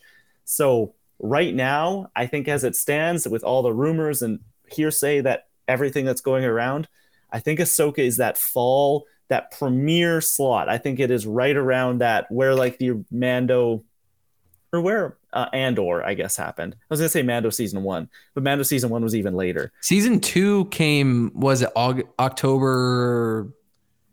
It was either fir- it was either the beginning of October or very end of October. I forget which one. It was the But- end of October End of October. because I believe That makes sense. Ahsoka premiered the day after Thanksgiving, and that was Thanksgiving, yep. episode six, I believe. Oh, you mean Ah- Ahsoka Five. showed up Yeah. in the in the Yes. episodes? Yeah. Yes. I just I just watched that. so it I was think we're gonna get both. Okay. I think we're going to get both Ahsoka and Skeleton Crew by the end of 2023. I agree. Okay. and then that would make room for like the acolyte around this time next year maybe or like maybe a little later in like may The Acolyte is going to come out at the end of next year after the High Republic so? has ended. Yeah, it's it's too perfectly designed for the phase phase three of the High so do Republic they have to end so this year, right? that's a big Can, gap can I can I Like- disagree slightly, Thomas? yeah, you Um, can. It's America, so they say. No, man. I I only follow you, Thomas. Um, I I think Acolyte actually might be more of like a summer thing. okay Next year is 2024. Got that. I had to remember that. Um, yeah, I think Andor. For I think that there was a report that came out, and I- and I oh i forgot about andor season two but that's Andor supposed to be season 2020 They- so they're shooting for the same time in 2024 as um they so I guess like September October f- that fall time but Mm. with Tony Gilroy you know he's going to want to make everything perfect so it could go back a little more. I don't know. Um When but were you I, I thinking think the Acolyte? I don't May seems a little too early. Okay, but they are shoot they started shooting a, a- while back i th- i think they could make it work i think i'll say may for the acolyte and then like okay. late september again for andor season two Gotcha. guess That's fair. That's fair. I I was saying late. I was thinking more like October for Acolyte because I thought that's when Mm, uh season uh phase three ended. But the middle of 2023, uh, excuse me, um, late 2023 is when it's going to start the phase three of High Republic, and I think that's going to end sometime around the middle of 2024. So I'm guessing uh, because that's pretty much the exact timeline of phase two was end of 2022 late 2023 ending or a middle of 2023 ending so i think it's going to do the same thing and Yeah. then july august maybe is when I could see that. premieres and then that'll lead into andor which andor could get pushed later to lead into christmas considering how much of a hit it was. Could. Don't know if that'll happen. I think no but i agree. I think it could and i, I wouldn't be upset by it either. Um yeah I, I like the way those schedules could shake out. Yeah. Um, speaking of premieres we apparently got a runtime. How, is there truth in this oh yeah. rumor There is, and I will explain why. Um, according to the reliable um, at cryptic 4K qual on Twitter, who has shared accurate runtimes in the past, The Mandalorian's upcoming season three premiere will be much shorter than many expect. Currently, it's reported that the installment will be 35 minutes and 16 seconds. This makes it the shortest premiere yet for any Star Wars project. The runtimes of previous Star Wars Disney Plus projects' premiere episodes, which include their core credits, um, can be found here. Sorry, I copy and paste this from the direct.com. So sometimes I read it and it doesn't make sense, but here we are. Um, the Mandalorian season one was 38 minutes and 46 seconds. The Mandalorian season two premiere was 51 minutes and 47 seconds. I rewatched that the other day. It's fantastic. Uh, the Book of Boba Fett premiere was 37 minutes, 39 seconds. Obi Wan Kenobi premiere was 52 minutes, 26 seconds. And finally, Andor had 39 minutes and nine seconds for its premiere. Um, I think, I mean, 35 minutes compared to like 37, 38, not much of a difference. My concern with this, guys, is there are those credits at the end and they have all the artwork and they do tend to be long. So we're really looking at what, like a 30 minute episode premiere here? I think. And I'm less. like, what is it, it could be less. It could be less. so like the intro and stuff at the beginning too. Mhm. ah, that's there's right. about so like seven what, to eight minutes of credits. what could this episode like do you uh, uh, I guess this is kind of like a m- mini intro to our Mando primer, but like, what do you guys think? Do you think we're gonna get some kind of more of like a bottle episode, like we got with Mando season two premiere, where it certainly progressed characters and got us like reunited with everyone that we loved, and uh, Boba Fett tag at the end. But like it, for all intents and purposes, it was a bottle episode on Tatooine where they take down the Krayt Dragon, adventure of the week, and they're off to the next one. Do you think we're getting something similar here? Do we do we start diving into more of the Mandalorian stuff? He runs into more Mandalorians, Bo Katan. What, what do you think we're getting with this premiere that would and would it warrant what 28 to 30 minute episode? Uh, Thomas, let's go to you first. I think we're going back to Nevarro. Uh, that's like the main thing we've seen, other than going to Mandalore, and that Good in call. in the clip that we've dropped, that's been dropped. I don't know if it is from the premiere, but it feels like why would this be episode two or three or four? He's like, I'm going to Mandalore. I need to reclaim my title, and he's telling Greef Karga, um, while you know Grogu's over there like force force snatching Oh, Skittles, so right? cute. Uh, so I think that's where we're gonna go. We're gonna go to Nevarro. We're gonna find out why Cara Dune died in a mining accident. Um, I think we're gonna we're gonna get a little bit of I forgot about Cara Dune. Oh my god, you're right. They are gonna do that. I even have a Oh, feeling that uh. Captain. Oh my God, what is his name? Um, I Captain not Wolf, Carson. Um, Captain Carson, Carson, yes. is going to be there, and it's going to be like, "Whoa, what are you doing here?" Well, I'm the new sheriff in town, type of thing. Um, the new marshal, if you will, for Nevarro, because it's a great place to branch out and reach out and find out what this darkness is out there. And Mando's going to be like, "Ah, well, fuck, I don't care. I got to go to Mandalore." And I think that episode ends with us going to Mandalore. Um, whether or not we get there in episode two is a whole different, a different qualm to be had on these bottle episodes. But I think that is that is what this premiere is, and if that is all it is, and it's like because we again we have to catch people up about what happened in Book of Boba Fett for the people, the Right. vast majority, father of people that have not watched the Book of Boba Fett before Mando, because they're like, wait a minute, they just separated. What happened? And I know there was a whole, there's a long story that in the clip he mentions there's a long story. It's not long. It's not long at all. Just be like, oh, I helped out Boba Fett and this kid came around. So Thomas, you I think you're 100% right because of that clip. Uh, I think now that this premiere is definitely going to be on Nevarro, but like what's exactly going to take place on Nevarro, we will see. But uh, Klein, do you agree? Are we going to Nevarro first? Could that clip be from episode two? Uh, what are you thinking here for the premiere? What do you think about this runtime? No, I think that like it's yeah, it's on the shorter side. Um, they haven't released. Have they released full runtimes for everything yet? I don't think so. No, I think we're gonna get longer episodes. I think this is really so. just gonna be a hey everyone, let's get back up to speed. Like yeah. kind of not a last week on, but like sort of. Uh, but I think that I'm I'm with you, Thomas. I think that it's going to end where they're in the ship and like they hit hyperdrive to go to Mandalore, and then the rest of the season is going to be on Mandalore. Because I do think that they're Ooh, going to wow. do justice with like with Mandalore. I think that they are going to. It is going. The whole season three will be that Mandalorian arc. Um, Yeah. Yeah. But- In response to my concern earlier, I will just say with a Mandalorian episode, I've never come out of it saying, man, I wanted more from that and Mhm. blame it on the runtime. Like maybe because like I didn't really like the content of it or like I wish it was a different kind of filler episode or bottle episode. Um, but like I've never been like like oh man, I wish that was longer. Like I feel like they've always done a pretty good job of just telling the story that needs to be told with the appropriate runtime, and that's it. So um, we'll see. I mean, guys, we don't have to wait that much longer.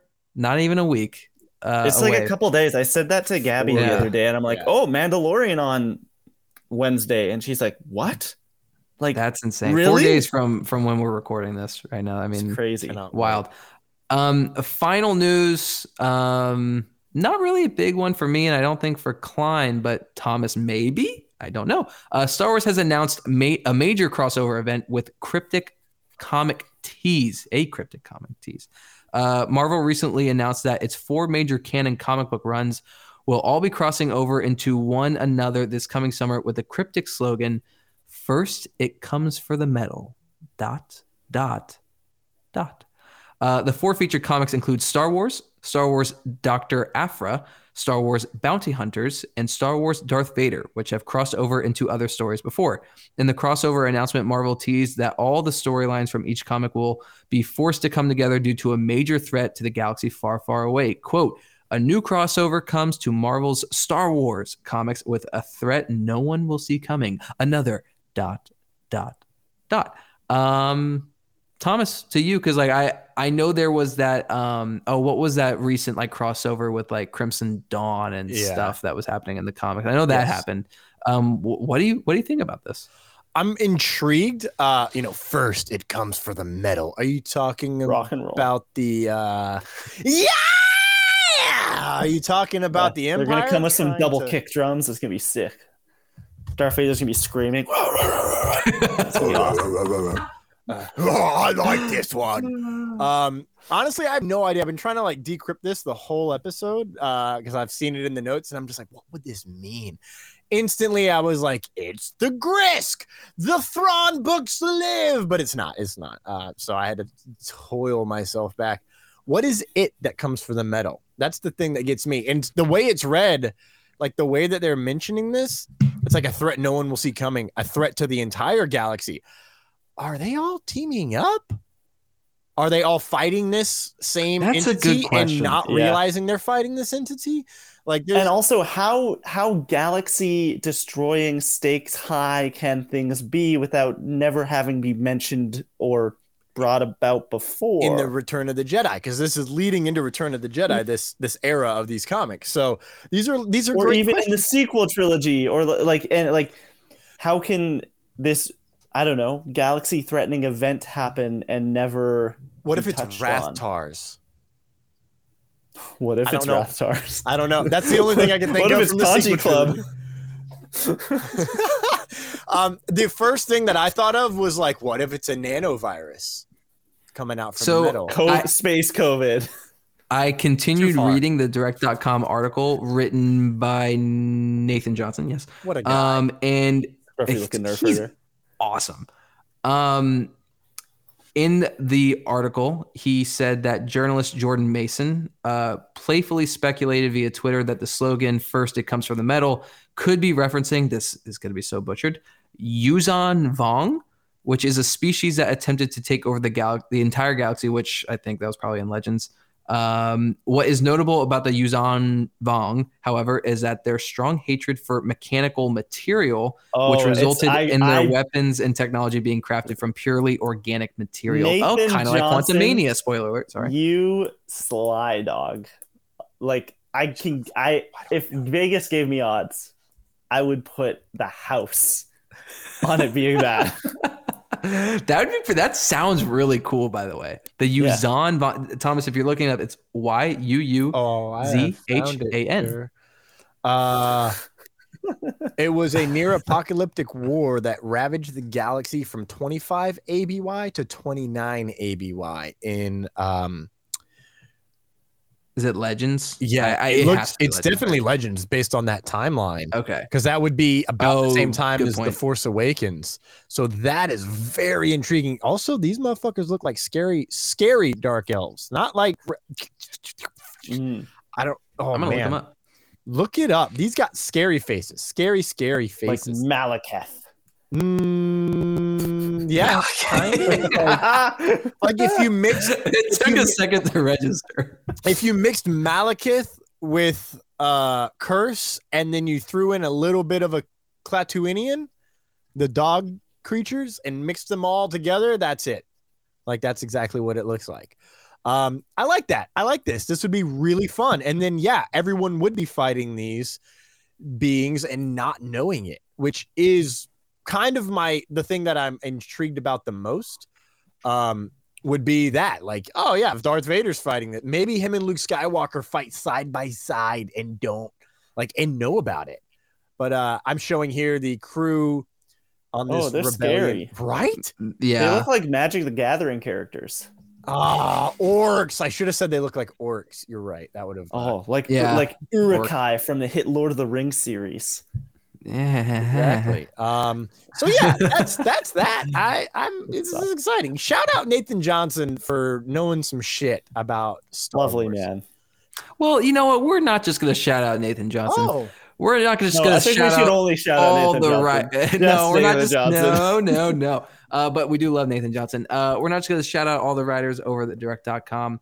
We're just gonna shout out all of our friendly Star Wars outlets who helped provide the news today. This was all, of course, though, coming from the website itself, the direct.com. Guys, always, always, always cite your sources. David Thompson isn't here to tell you himself, but trust me, you do not want to see his wrath when he sees his students do not cite their sources appropriately. you do not So want do to it. see his wrath tar. You really, really don't.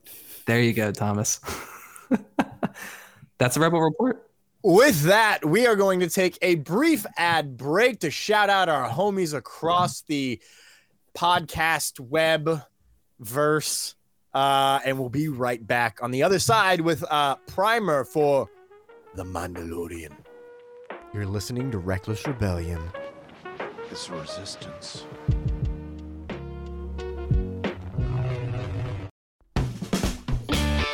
Leah, And I'm Beth Ann. and we're She Will Rock You. She Will Rock You is a bi weekly podcast about rock history. Each episode, we talk about an artist and their lives, but we do it a little differently. You see, we noticed there was a lack of ladies hosting music podcasts, So we wanted to fix it. and here we are, two badass millennial ladies talking about rock music our parents wouldn't let us listen to. As a bonus, you'll even get our beer recommendations at the end. Find us wherever you listen to podcasts. And remember, don't, do drugs.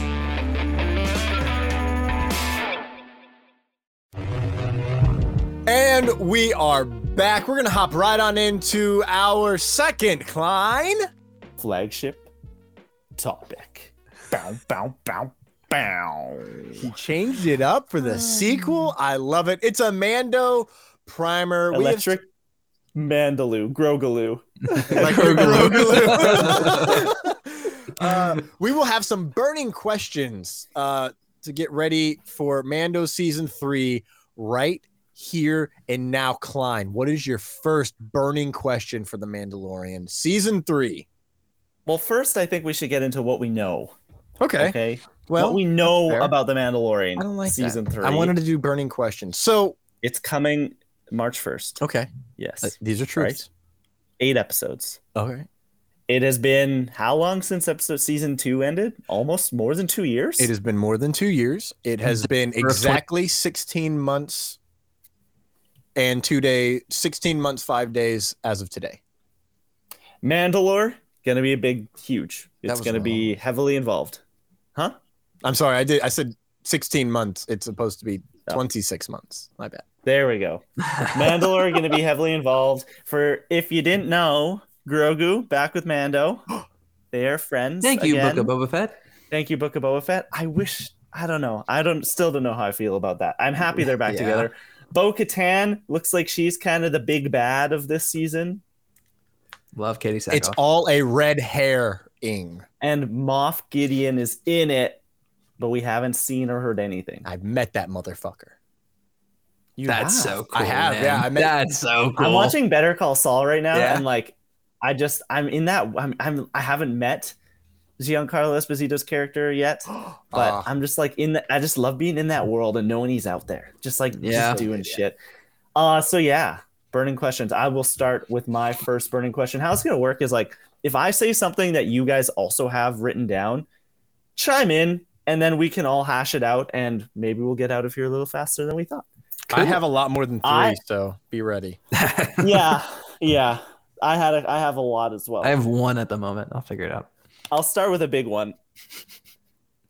Do either of you and listeners at home please let us know as well at uh, what's our Twitter name? Reckless At Reckless Rebels? Rebels. Reckless Yeah. Rebels. Do we leave this season? Mandalorian season three. Knowing where we're headed towards at least the first hints, at least the like you and I would be able to sit there and go, okay, I think I know where this is going towards this culmination event. Because right now we don't really know oh. where it's going. Do you think we get the first like may like it will be a big deal when it happens? I know it will because I know Jon Favreau will want to do that. Do we think we get the first kind of tease of maybe when it's going to happen, what's going to be involved about this Damn. whole culmination event? I have no idea. I'm just going to say right now, I would like to say yes because I would like to maybe start to get that ball rolling and at least give us like a I don't think it will be like this, but I think in the same vein, give us an Avengers 2012 like Thanos like look at the camera sort of thing. Yeah. Um I would just like one Stop okay, it, Thomas. no, I know what you're Thomas, thinking. we're not getting Thrawn in this motherfucking series. Okay. Jack, do you also It's think not that? happening. Do you think do you think we don't get Thrawn? Um, Okay, I'm not Well- saying he won't be wow. involved in the culmination. I'm just saying No, here just we're meant not getting this a, we're not going to get a what okay, what just- I was gonna yeah. say though, I wasn't gonna be very specific with my answer, but I'll say this: I think the answer is yes. We will Mm. get a hint of it, I and I it. did think it's. I don't know if it'll be like a post credit, but it'll be like some sort of tag at the end. It could be post credit. Don't know, but I think like, they're going to do. I think they're going to. It'll be exactly that end And- of the season stinger of some sort. I don't know if it will be Thrawn. I'll I'll go ahead and say I won't be vague with it. I'll say it's going to be almost like a just like the Book of Boba Fett tag at, or post credit scene in Mando season two. They'll have a post credit scene for Ahsoka, and Yeah, technically, okay. I think with what Ahsoka's doing, that does tie the cul- to the culmination event. So my answer is yes. What if? Now stick with me. I don't know if we get Ahsoka in this post-credit scene that you're building here, Jack. What if it it cuts credits and light up, and you don't really know what's going on? You're in a ship somewhere, and you hear Ezra Bridger's voice, Holy shit! and he sits up, and then that's it. It's Wait, no, I got it. I got it, Klein. I do love that. I would. Lo- oh my god, if we got Ezra Bridger in this season, even if it's post credits, he's like literally one of my favorite Star Wars characters. I won't handle myself there. right well. behind Watto. Um, yes, Watto's number one. Duh. Um, here's my post credit. good boy. Rebels epilogue. The mural. Ahsoka's going to pick up In Sabine. live, what if it is just the Rebels, the final sequence of Rebels, like that final scene in Yep. live action? Yes. Yep, it's it's, Yes! that. it's the mural. It's Ahsoka picking Sabine up. Ezra's out there somewhere. It's time to bring him home. I love it. Boom. I, would cry. Love that. Because they they look, they showed the I know mural they at the last celebration. I know they did. That's I mean, that's a whole year ago. Why wouldn't that be the post credit scene? if, if they're trying to tease beautiful. Ahsoka. Anyway. Perfect. Thomas, do you think we get a tease of this culmination in this season? And like an overt tease, not Hey, one that in like five Okay. years we'll go like, oh look, they Age of. Ultron us. Like, You're like an overt tease, and I'm like, well, I think they've slowly been teasing it already. I get a feeling. no, okay, no, then, Hold then on, I no, don't no. think we're getting it. no, no, no. Let me let me finish. Okay. God damn it. Okay. We've had Captain Carson talk about they're uh. building something like there's something growing out there. There's a darkness. I think that's going to continue through the season, but I do believe at the end of this season we will know. I think Mando specifically will be uh become aware of it. I think there's something that happens with him that he now goes, "Oh, this is a problem now." Um he's already had brushes with the empire, right? Here and there. But I think now he's starting to see that there's a bigger picture going on that especially now that he's a dad. But this season he's going to become a Mandalorian. He's going to probably fight Bo-Katan, but at the end of the season Bo Katan and him are probably going to be friends if one of them doesn't die, I guess. But it's going to come down to there's a bigger issue than our issues. It's this, and it's going to be a hologram, Watto. and it's going to absolutely, hey, I'm taking over the empire. um, so I do think we will get an overt eh, push towards that culmination event? That's a great question, Klein. I'm really happy you asked that. That was a really good one. that was really good. Jack, what's your burning question? All right, here it is, guys. By the end of Mandalorian season three, where do we leave Din Djarin? Yeah. Who is he? What is he? Who is he a part of? Is he still going to be one of those Mandalorians who's going to keep his helmet on always? Does he embrace more of Bo Katan's philosophy on Mandalorian culture? Is he going to be the leader of the Mandalorians with that dark saber by the end of the season, or is that going to go to Bo Katan? Where do we leave Din Djarin at the end of this? Anyone can go first. I have no idea. No answers. Um, I I love that. I'm a big fan of that question. I'm filibustering. I'm Patton Oswalding. Um, I think that at the end of this season, he's going to be on the arc of being a leader. I think it's slowly building. Like you watch what's happened in season one and season two. Season one, I'm a lone ranger. Well, now I'm a lone ranger with Cub. Season two is I'm a lone ranger trying to give Cub back to his people. Then when he does that, he seems very purposeless in Return of the Mandalorian. He's just going job to job, doing whatever, like in BD, and he's got nothing going for him. Then Boba Fett's like, come fight. He's like, it's on the house, kid. Uh, then he does that. Now he's got Grogu again. He has purpose. He has to go back to Mandalore to become a Mandalorian again. That's his only purpose. At the end of this, he's going to be that. But he wields the dark saber. A. B. If he and Bo-Katan actually do fight for the dark saber, he's going to win. It's called the Mandalorian, and he is the Mandalorian. I would love for that to change. Like not that Din Djarin dies, but like he loses in ritual combat and loses the dark saber and is now like a first lieutenant, right? But it's going to happen that they come to blows, and whoever wins is going to lead it. I think it's Din Djarin. When he won the dark saber, you had the first and only hint of the Force theme itself until Luke Skywalker reveals his face. When he won Oh. it, it's dun dun dun dun dun dun dun dun dun dun dun dun dun, and it like shifts. There's a little little flurry up. I think Hmm. it's because he is destined to be the Mandalore, and that's where it's going to be going. So he's going to be on Ooh, the, the point. of- Mandalore. yeah, it's going to be on the point to being a leader. And I've I've officially, if the box office were here, he'd be yelling at me. Finally, I've officially hopped off the Din Djarin is force sensitive train. Oh. I'm off that train entirely. I I like the idea, Thomas. I really do. Guys, Um, I think Grogu is you go. force sensitive. what? Just, I'm just No. you're full of shit. Klein. I No know. way. Um, yeah, put him on screen to- with Luke Skywalker, and then maybe I'll think. That'd about be that'd be crazy, hey. um, for me, I think that we leave Mando in an interesting spot here. Actually, at the end of season three, for me to talk about where we leave Mando, I think we need to talk more about where we leave Man- Mandalore. Mm. I think like that, that. I don't think he's going to be the leader of Mandalore.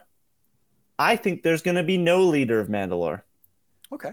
I think that all of this fight, all of this like political and fighting we're gonna see here, there's going to be a moment, and it's going to be very like rah rah, let's go, where he goes, hey, like you don't need to be led anymore, like almost like Hmm. what we just saw in the Bad Batch, where it is like power power to the people, Democracy. democracy exactly.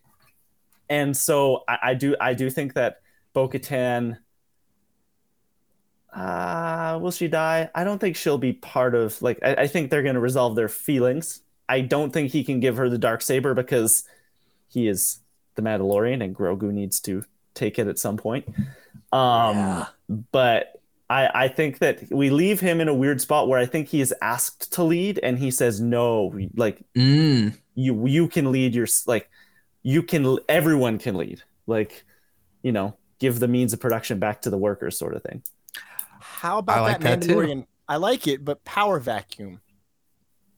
Yeah. Different sects of Mandalorian. i think gonna i fight, think here's right? the thing i think that this conflict we're going to see in this season is going to involve so many of these different sects and it is going to get messy and it is going to make everyone realize what are we doing like it is going to make it is going to unite mandalore in more ways than it ever has been Okay. Ooh, Mhm. okay, I like that. I think this season's going to be a lot more about what does it mean to be a Mandalorian. Like we've touched on that before, and we've gotten into that. But I think this is going to be more of like, I don't know, like more into what it means to be that, be a part of that creed. I look, I think this is a kind of a little different topic, but I think the Empire or the remnants of the Empire, Moff Gideon, I think is in a way the season's gonna be like the Empire Strikes Back in terms of like I think they're gonna get They're their gonna shots in and, and win. Yes, but like Quote, more so like a bat, yeah. like the battles, not not necessarily the war, but yeah, I think they're gonna have they're gonna they're gonna take some victories here, um, take some victory laps, and I think I do think they're setting up Din Djarin to be the leader of Mandalore.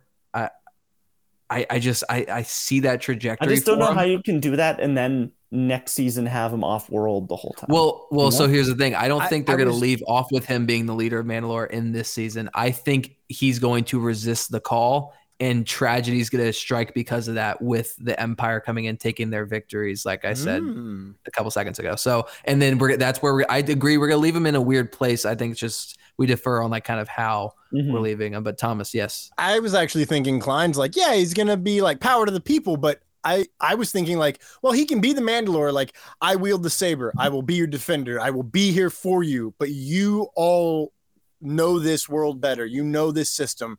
I'm Yeah. just out here protecting my kin, right? when you need me, give me a call. exactly. Like, uh, I will be your avenger, and then, you know, Kind of a You're spoiler kind of like Shuri is now with uh, Yes. Wakanda since she's not Yeah. the exactly queen. exactly um i'm just gonna say i'm really nervous i was like really proud of my questions earlier today and now you guys have asked like bangers and i'm looking over here my Who's Grogu's mom? i'm looking at snickle fritz over here and i'm like shit No, we we trust you, Thomas. um You got it. i mean like Confidence some of these are so damn self-serving like how many uh, thrawn references references Zero. just references None. do we get Zero. None. why I don't think we get any. I, I think disagree. they're saving. I think they're saving that. Oh, do I disagree? I'm saying a reference. You know, the first mention of Thrawn was in The Mandalorian. That's the only reason I bring this up. Where I is Grand Admiral Thrawn? Right? trying to. Th- yeah, I'm trying to think. I think they leave that powder dry, and then when Ahsoka hits, they can for the masses they can like introduce like it can feel way more like wait who the hell is this guy? What's going on? Thomas, is this counting as your question? Because I don't want to dive into it unless uh you want this to be your question. Because I have thoughts, but I'd rather touch on Let's what you do want. it. Fuck it. Yeah, let's do it. It's Okay. I yeah, I- fuck it. We're here. Here's my problem with the Thrawn reference. I feel like if we do get one, it would come from someone on the Imperial side, like a Moff Gideon. But because I mean, no one else is aware of him besides Ahsoka, and I don't know if Ahsoka will actually be in the show um, or this season. But if Thrawn and Ezra are off somewhere that no one knows of, at least at the time, I don't know if the Imperials will be aware of what Thrawn is necessarily doing at the moment. Maybe they will be. Um, but you know what? Fuck it. I'll go with Thomas. I'll say there will be uh, some Thrawn references here, um, but very vague. I don't think we'll get a name drop. I think we'll just get like you know, Admiral.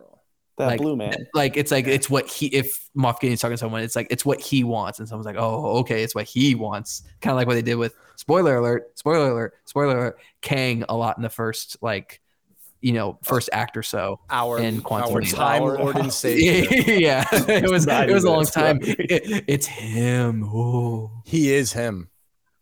he is him. Absolutely. Klein is out of this, right? You already said no.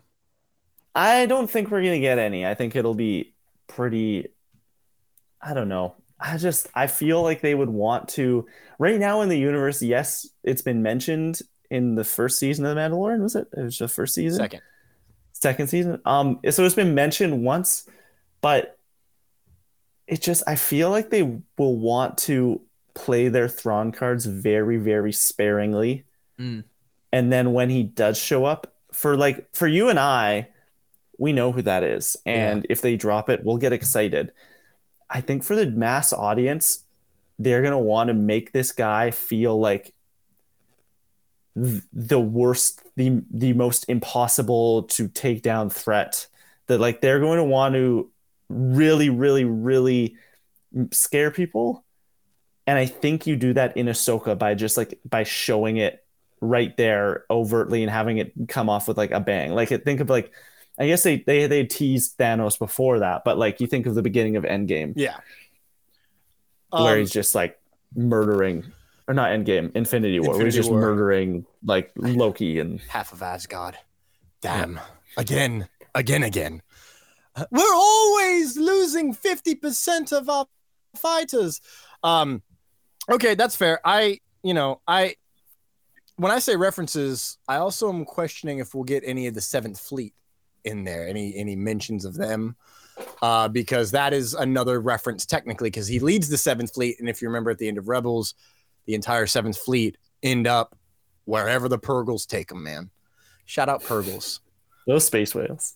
Oh, them space whales. So we Uh, want to come back around to me, I guess. Absolutely. Let's do it. Huh. Um, Jack, you asked one side of the coin, so I'm gonna ask the other side of the coin. Huh? Where do we see Grogu at the end of this season? Mm. I I I love this Klein uh, because I've been questioning this as well. I feel like a lot of his force development is reliant on a force user being there, um, which has led to me Sebastian Stan. yeah. Oh, don't you fucking dare. Um, which, you know, I was thinking about that earlier, and that led me to three questions of my own around surrounding force users. Um, do we see Ahsoka? Does Luke appear? These are questions that I have because they're based around Grogu. I think that Grogu is going to have to train on his own. Um, he's force sensitive, but as we know, if you do not train, they will die. They will fade away and uh, that is no good to be a force user but we've seen him actively using it now. We've seen him merge with animals. I think he's going to get so good that he's he's going to be able to communicate with din Djarin utilizing his force thoughts by projecting his thoughts into din. I think that's where we end up where they can communicate back and forth. I think that's a great way to to end where they go. Cool. I like that. I like that. I will throw mine in really quick. Um, they've teased this kind of like I think the word they used was powered up or like stronger yeah Grogu. I think we're going to leave this season not scared of Grogu because he's adorable. I think he's going to do something that will scare us. Very like Rey with the lightning at the Ooh. beginning of like Rise of. I think we get some. I think something is Some, going to like, dark happen side where tendency. yeah, Yeah. I think He we're gonna get choke even if it is lightning. I think we're gonna get something happen where like maybe Din is in danger and he does something that is like What if his like yeah three little fingers like choke somebody here? yeah that, that is scary um Yeah. because right now he's adorable and he's using the force and he's done great things we've seen him do amazing things he's healed um he's healed that an animal he d- lifted the mudhorn um but i think that he's powered up now he's a little bit stronger what does that mean when he isn't has no guidance Ooh. I won't. I like that idea, Klein. To be different from you, I'll say I don't think necessarily dark side tendencies, but I do think we're gonna see a badass Grogu. Like Yeah, not just like do defending himself. I think he's gonna be like go be proactive in certain fights and you know rip a man in half king shark But I do. Oh my God, Grogu did choke Cara Dune. Holy Yeah, shit! yeah. I completely forgot about that. in an Um, arm wrestling match, which is where Yeah. Klein's like dark side, and I'm like, you know, he's gonna kill somebody because they're gonna be at the point of maybe killing Din Djarin, and he's gonna be like, no. no, unlimited power Here's where I also think we're gonna leave him off. He's gonna embrace being a Mandalorian more. I think so. Um, and I, I don't know exactly don't how give him a, don't give him a helmet shapes. please disney No, I don't think I can. Imagine No. like a metal helmet with the ears sticking out. I can just But- see Disney's marketing department going, yes, yes, Good, good. all the merchandise. Um, but I do think he's going to learn more about being a Mandalorian and start to embrace just that culture as a whole more. Mhm. Um, so yeah, Wonder if he'll utter a word. I think so. You think so? Da, da. One word. What does his voice Four sound like? words. I think we're gonna start figuring that out. By the way, What does teenage season. Grogu like angst like like teenage Groot sound like? But I teenage am Grogu. exactly. Whoa, language. This is the way. if he Is he? No, that's there's no way he says this is the way. Dude, Not that'd be this season. hilarious. Um, can I can I ask my question? Because it's kind of I of think he. I think we get a dad out of him, maybe. Dad. Um, here's my question, guys. Mhm. It's it's it's sim- it's on the topic of Grogu, Yeah. and it's it's basically a ripoff of Thomas's question, just a little different. How many Snoke slash Palpatine references do we get in this season? Mm, there we go. Because we got Oh. a pretty big one in last season, episode four of season two, with all the cloning, looking like cloning chambers and like deformed alien bodies. I like this one.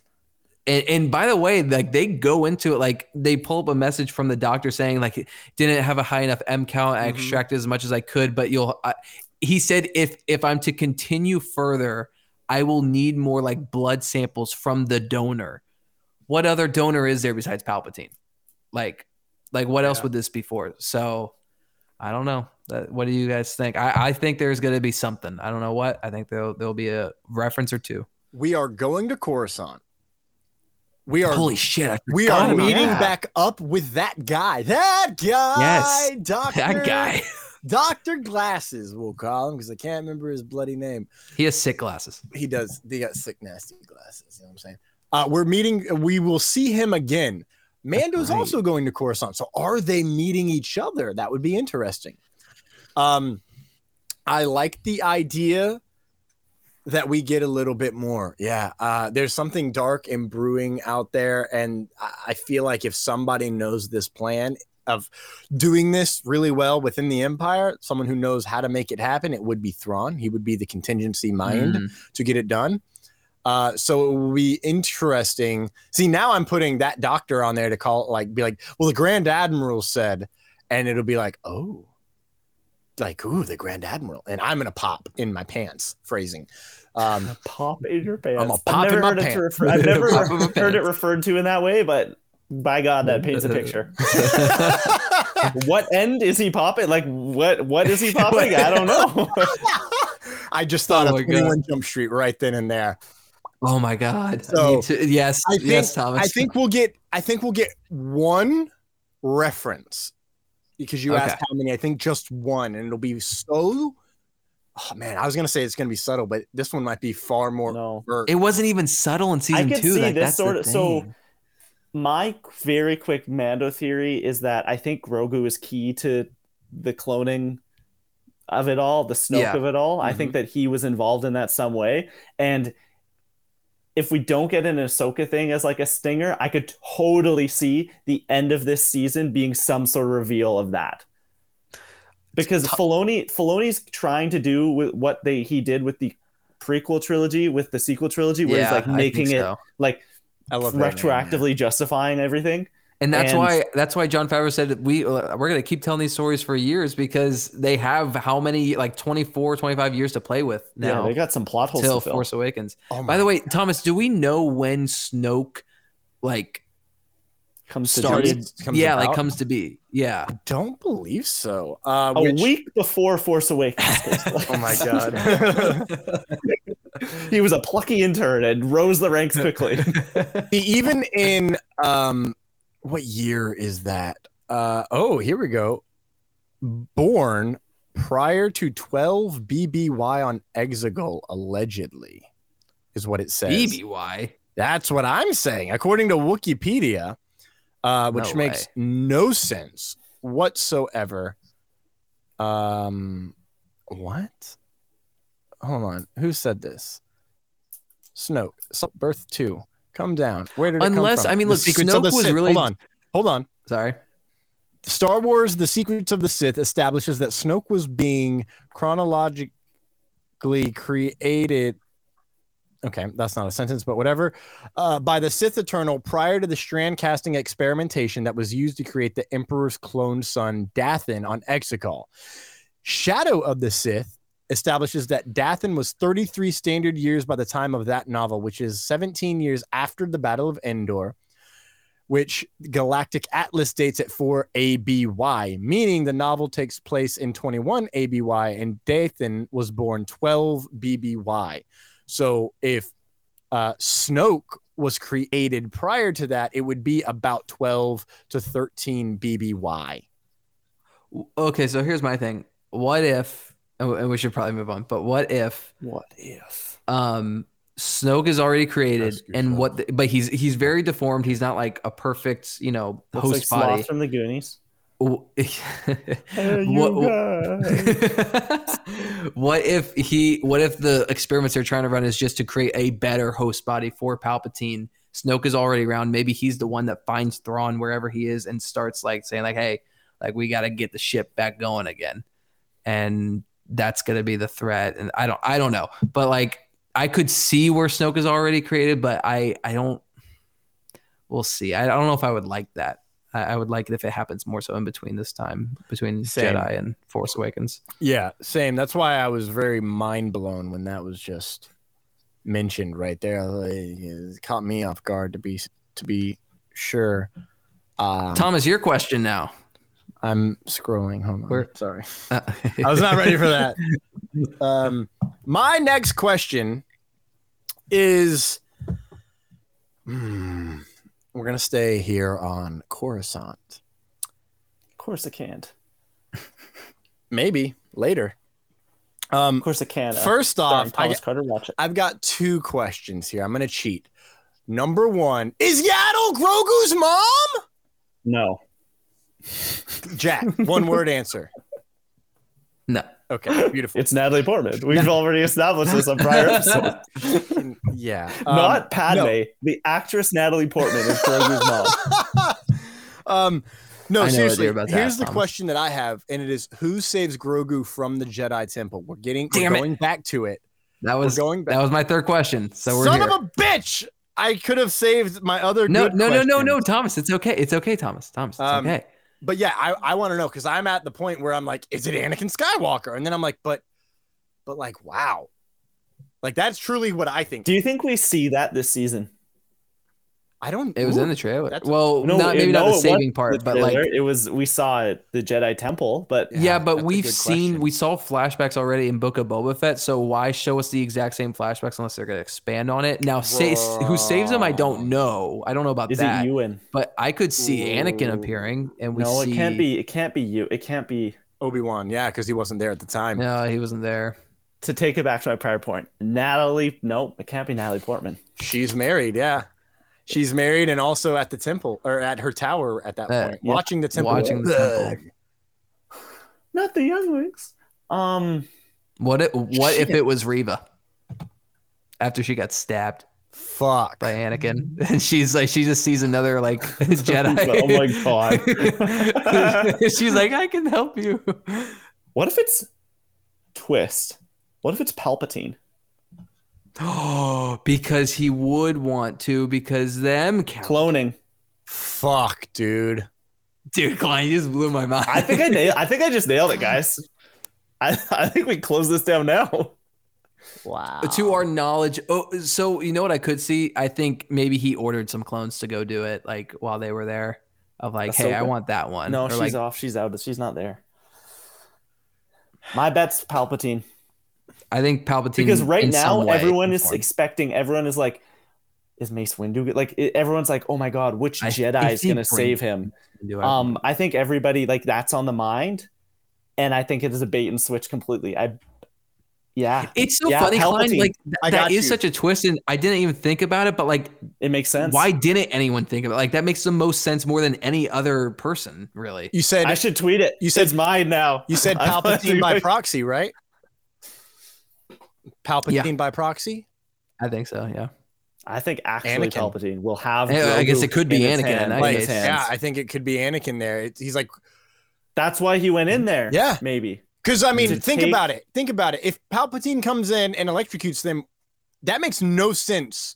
We never saw him there. He was in his office getting ready for that Senate shit, right? Yeah. Yeah. So, So Anakin, Anakin, is there. walks in. Anakin walks in. First off, we can watch Anakin murder adult Jedi. Finally, Finally, we get to see him. Can do you fighting. believe? Can you believe we saw him actually murder the younglings before we saw him kill an adult? the adult Jedi at the Yeah, isn't that fucked up? That's really Disney. What the hell's wrong? Yeah. Um. by Uh, the way, that would be that'd be sick. I Yeah. I love this idea so much. Is it Hayden? Oh, yeah. Or is it just a hooded figure? Do we like I'm like do we do we even know? if it's Nah, it's got to be Hayden. He's already done it. And put a fucking wig Hell on yeah. him. It- For God's Palpatine's sake. Good like, him. Hey, hey, Anakin, go execute Order 66. But you know this little green guy? I want you to go get him and take him, bring him back to me. Okay? Don't don't kill him. Bring him back to me. You That's my said Palpatine need, impression. but you said need leave none alive. You must save the baby to save your children. I mean, baby. Okay. Anakin was so manipulated, but he's also just an asshole. Poor Like. Jesus. Fine. I believe we're up to you now. Yeah, this is my last one. I want to ask the two of you, where do you think season three of The Mandalorian will rank amongst the other two seasons Ooh. and maybe other Star Wars Disney Plus projects? Two. So, uh, so you think it will be below season two? Yes, Of but above season one. What level of quality do you think it will be in line with? You can bring in other Disney Plus Star Wars stuff. Um, that's Are we that's getting- a good question? Hmm. Are we? Hmm. I think it is going to be somewhere, not Andor, which I'm putting right at the top. I think for me, it would be Mando season two below that. I think we're going to get something somewhere in between season two. I think there will be moments of the highs of season two. I think right below that is Obi Wan, I or not right below. I think there's a pretty big like um, quality gap between this two but I do think that it will be somewhere between Mando season two and Obi Wan in where we think of it when this is all said and done. I say in that ballpark, I do think it has at this moment it has the potential to be better than season two because we can instead of side questing our way to find this purpose, he can just go straight to Mandalore. And then we're thrown into a weekly saga of shit on Mandalore. And I think I I'm gonna say it's better than season two. I'm gonna say it's the best Mandalorian season yet. Wow. I'm gonna go out Cool. on a real big risk because that's I hard like to it. say. God, I don't know, man. this is I, in terms of like where it falls in the shows, because like I have Mandalorian above Andor, like the the Mandalorian show as a whole, just because it, it is more of my kind of Star Wars that I like. Uh, but I do think Andor is better. Um, but if I break it down to seasons, that becomes more complicated. I'll say When all this is said and done, Jack. Okay, so let me. I'll just start listing things. Do you think it will be better or worse than the Book of Boba Fett? better, Do you think it will be better or worse than the Bad Batch? better, Do you think it will be better or worse than Obi Wan Kenobi? better, Do you think it will be better or worse than Mandalorian season one? better, Do you think it will be better or worse than Andor? Worse, Do you think it will be better or worse than Mandalorian season two? worse. Okay. So top three. using similar word worse, similar point to where yes. I'm well not top like I mean I said Obi-Wan and Mando season 1 so like those could be swept around but somewhere so Right, like right, right, somewhere right. it'll be somewhere around the Mandalorian season 1 Obi-Wan a little bit uh, like better than that Yeah. but not quite the It's- heights of Mando season 2 if we're talking like less so like better, more so just like what I like more, it's gonna be so hard for it to beat Mando season two because of Ahsoka and the way they introduced her, and, and then also everything like on on Tatooine, the the Boba Fett stuff, the finale with Luke Skywalker. I mean, jeez, dude, like it's just gonna be I so hard watch that sequence like I would say once a week. Uh, yeah, me too. Then I'll never From- get tired of it. basically from when the X-wing shows up Yeah, to the to like one X-wing, great. it's Yeah. like, oh, little do you know. Uh, I don't have a third question, guys, because um, we answered it earlier. So Thomas, Oh, to you unless uh, did anyone have any other thought i don't know i was lost in my own thoughts no in that last question I don't know which Thomas, my man. to- I don't know which question to ask here. I'm gonna go with the one that I like, the very first one where I was like, I like this question the most. You know, I had Thrawn, I had to throw a Thrawn question in there. You know what I'm saying? And then I'll have some rapid fires after, which are one word answers. So be Okay. ready. okay okay Oh, This one is my final question. Does Din Djarin get trained to wield the dark saber? And if so, who? By whom? oh shit I have an idea, but it's not gonna happen. Klein. I mean Jack. Sorry, Jack. Hit it. Just hit us with it. I'm I'm just gonna say okay. Uh, yes, Sabine Wren. Fuck. I mean, who else has had like really great training with? I mean, Bo Katan probably just knows how to wield it because she's Bo Katan. But like, why would she want to train him with it unless unless they like they make up like pretty early in the season? But yeah, because he still I forgot about that Thomas. He's still not trained with it. He still Yep. struggled by the end of Boba Fett. So He doesn't even use it in the final fight, if I'm not mistaken. Yeah. I think you're right. So yeah, I'll say I'll say Sabine Wren. Just fuck it. Why not? Klein. I nothing I could say would be better than Sabine. So, oh my god, if she shows up, You I'm know, gonna- I'm okay, you have a know, fit. I'm gonna be th- so happy. Speaking of that, just real quick, like I understand would they how they would want to save Sabine for Ahsoka. It makes sense, but it also This makes is- sense why she would be in the season for meeting more If it's the Mandalorians. Eh, yeah, if it's on Mandalore, Well, Yeah. Okay, hold on. Except if she doesn't, they don't go through the Rebels final sequence that's set Yeah. on Lothal. Then why would she leave Lothal why would when she, she, be there? when she promised Ezra to take care of Lothal? Yeah, Well, yes, but also like so with the way that timeline works, I mean, she could have gone and taken care of something real quick.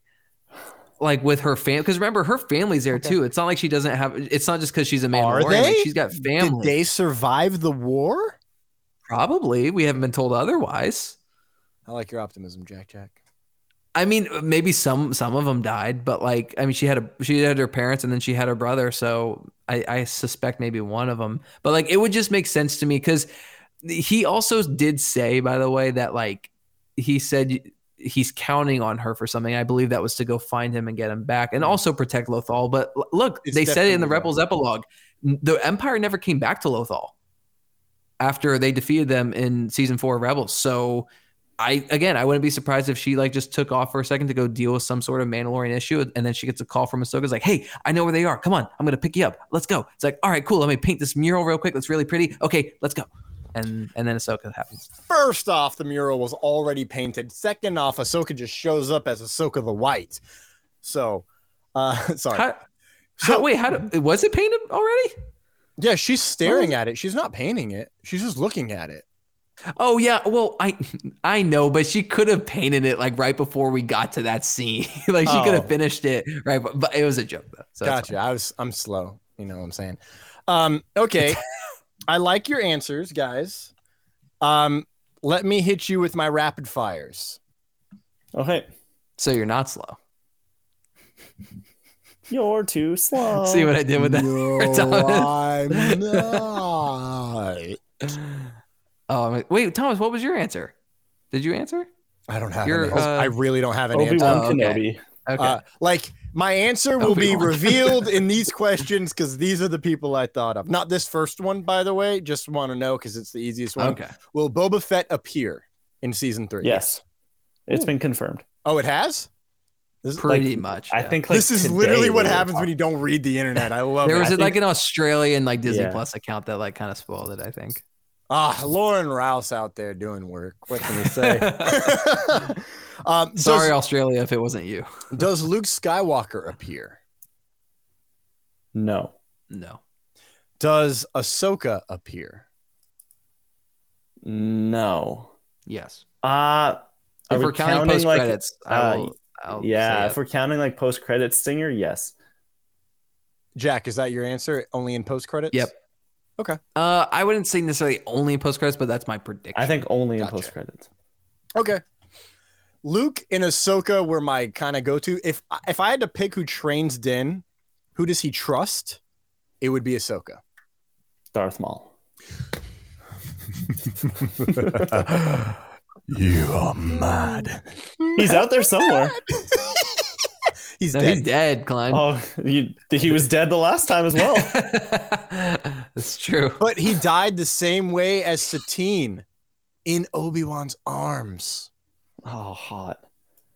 It was hot. It was Tatooine. Oh, man. farm and moisture. Desert nights. We are dying by the firelight. We're at two hours. I think, yeah, dude. I, 30 we've lost it. I think that's gonna do it, dude. We've got Um, like 72 hours before this podcast doesn't mean anything at all. Yeah. yeah, it's true. Um, all right. Ladies, gents, droids, and uh everything else outside of those. Oh yeah, sentience. Facepalm. It's been a long day. What do you think is gonna happen in Mandalorian season three? All of these questions. That's right. We're hitting you with some homework at this I have point. one question for them. One question. should- the one one that they will David Thompson like this series? Let us know on Twitter.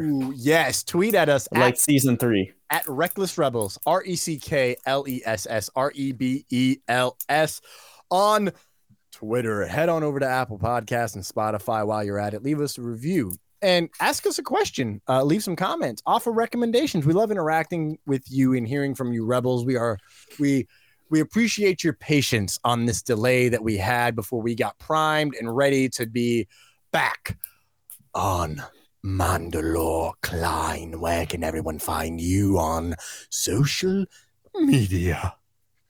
You can find me everywhere. I'm at the Kleinfelt, T H E K L E I N F E L T.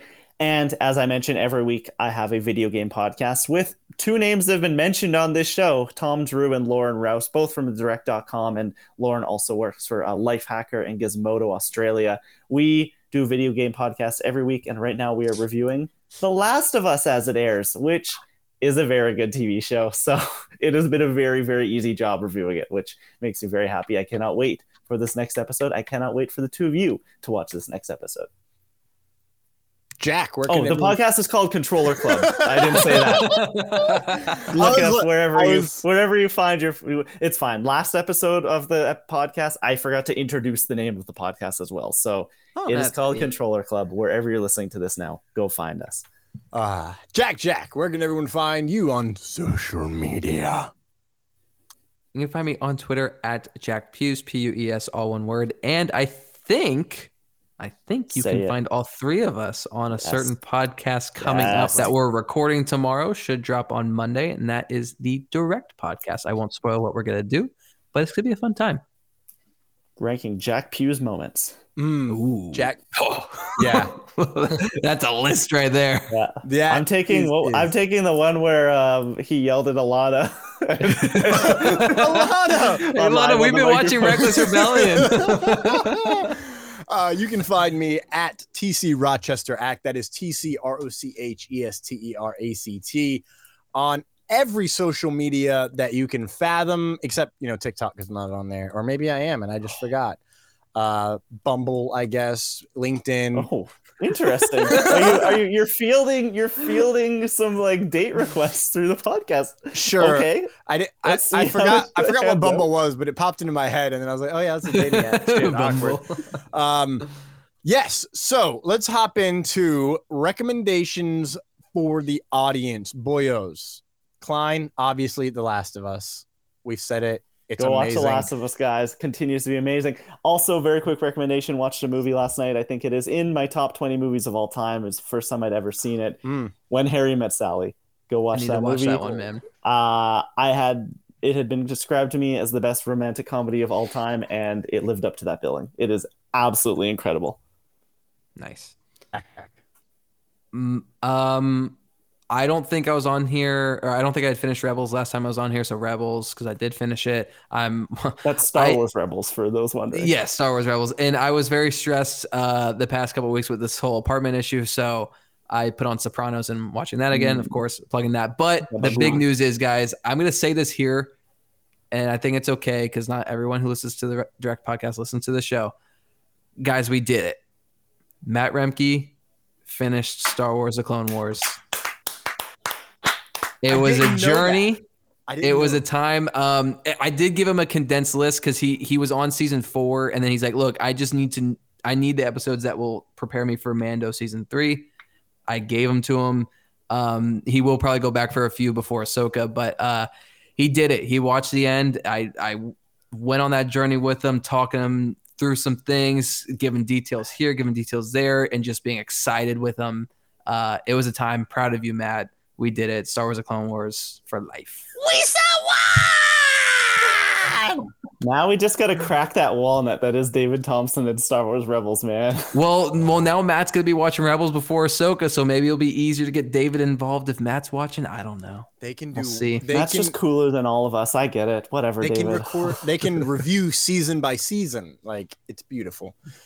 We're just we're just pumping Maybe. content for them. Like we're just giving it to them. Yeah, you're welcome, direct. Take these ideas. Yeah, they need our help. There's little a little meddling podcast known as the Direct Podcast. I mean, they've had less hosts than we've had, and at different. It's not like they're associated with a website or Yeah, anything. no, no, No. no. They, they don't have any money going into their podcast. They need our big budget productions. I'm going to recommend. I'm recommend. gonna help out the little guy. Yeah, man. Yeah, that's exactly what I thought.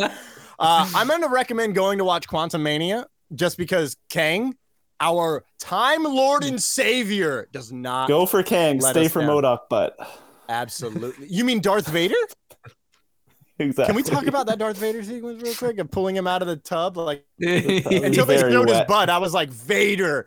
But That's what Um, Peyton Reed took away from directing Mandalorian. Vader. I butt. could do that, but with butt. Uh, um, I'm gonna recommend Entergalactic. It's an animated movie on Netflix, written by Ooh, Kid, Kid Cudi. Cudi, right? Yeah. Yeah.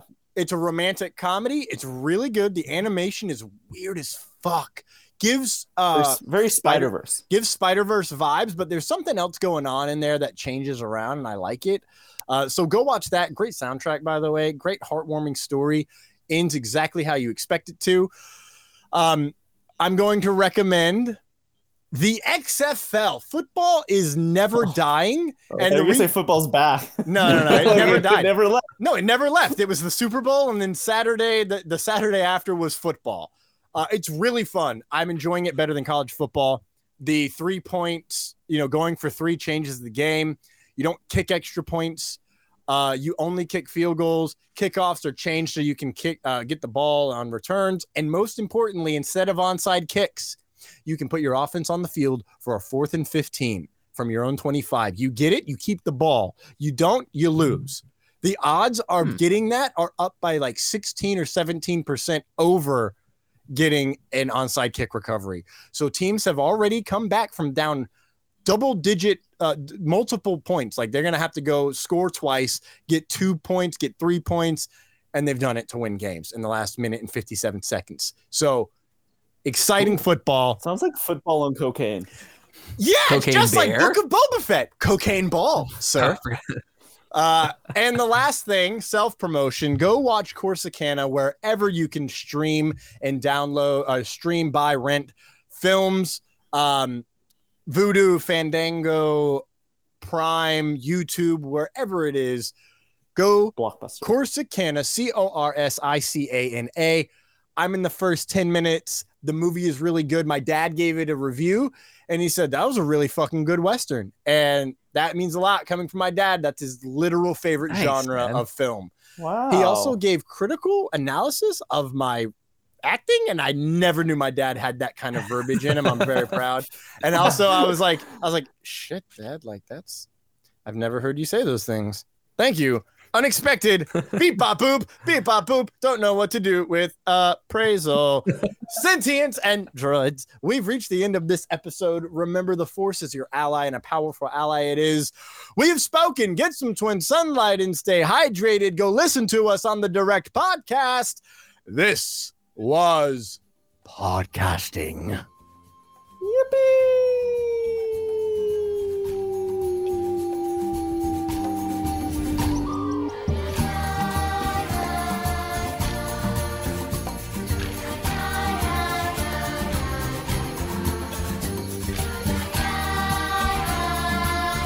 But in all seriousness, who is Baby Yoda's mom? Jack, favorite South Park episode. Um, probably make love, not Warcraft. Oh, really? I mean, that's like, I think that's like one of the widely considered. Like, yeah, I, I would have to like look at someone's like top ten to make Yeah. sure I'm not missing one of them. But that's I have a really soft spot for the the Jonas Brothers purity ring, Oh like my Mickey Mouse. God, it's so funny. or the um, I really like the one where Randy wants to give himself cancer, and we can get legal weed. Buffalo Soldier. is, is the ninja the ninja anime episode? Is that one or two? Oh, that episodes? one's really good oh, That's too. my no, favorite. that's my favorite. That is that's my favorite. I- thank you, Thomas.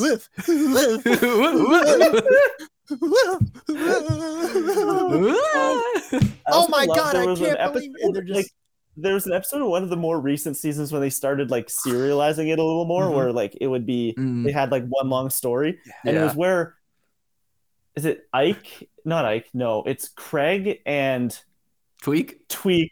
Yeah, and they start drawing fan art of them, and like fall, they fall in love, and they have to like do like a fake breakup. It's I love it.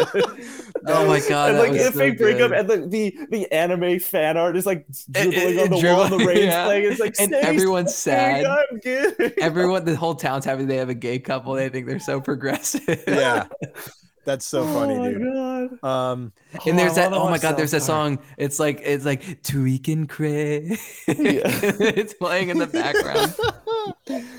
uh, good I do shit. like wrestling as well. The, Oh! the W the WTF. I like that one, and then I like. uh I'm glad you said. Oh my that God, oh my brings me back God. to When Mervin, the Mersh, Mervin, Mervin, um, yes. Oh yes. time travels Um, back. The, the the Goobacks. Gerbs? Yeah. They took- I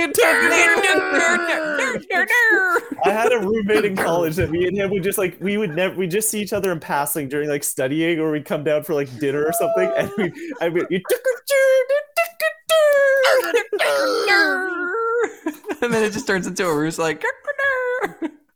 Uh, they, oh my god! Like the way mm. that wraps up when when they're like, they took his dir, like it's like an emotional dir. Yeah.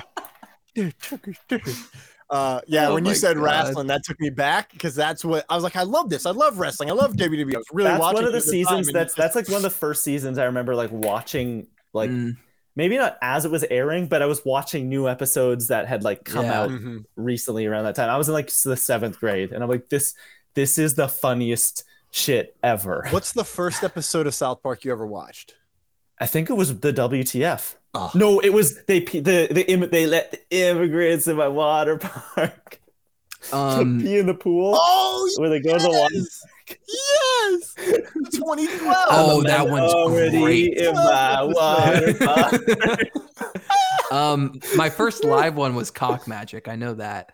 Um, but you guys remember that one when Randy's doing like Cock Magic and they're playing like Magic the Gathering and oh, Oh, I I don't. don't season remember that 18. all. Season 18, go that watch all. that. That one's great. 16 was my first season. Um, but the first episode I think I ever watched was uh, it's the one where like the the priest goes to the the uh oh my god the thing in Rome um where the Pope is and shit. Eh, yes, the Vatican, Yeah. and there's like the spider, and it's like all this like Oh, like basically just yeah. ripping on the Catholic religion. I was like, man, I like this show. And I was with my Catholic friend who loves South Park. He made me watch it, but he didn't know what episode was like coming oh on. my god, yeah. And he's like, "Oh my god, this is so like this is so have you seen, have anti-religion." I was like, "I love it." the um the like the one that didn't air?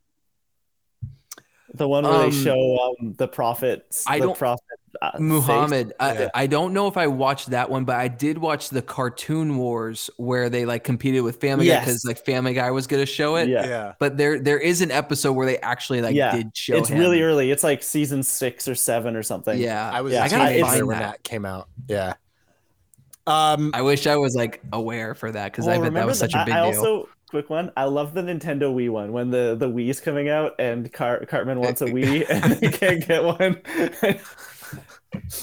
well, there's the there's the one like where he freezes himself and like goes into the future. Yes. I, it- it- yeah. Yeah. and then there's the Uh, one where Kenny dies and he goes to Oh. heaven to defeat hell. also, shout out to Tom Cruise. You're a fudge packer.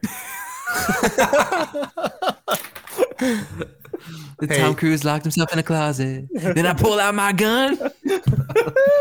Do you like fish Oh sticks? god, I love it. Oh. Are you a gay fish? Oh.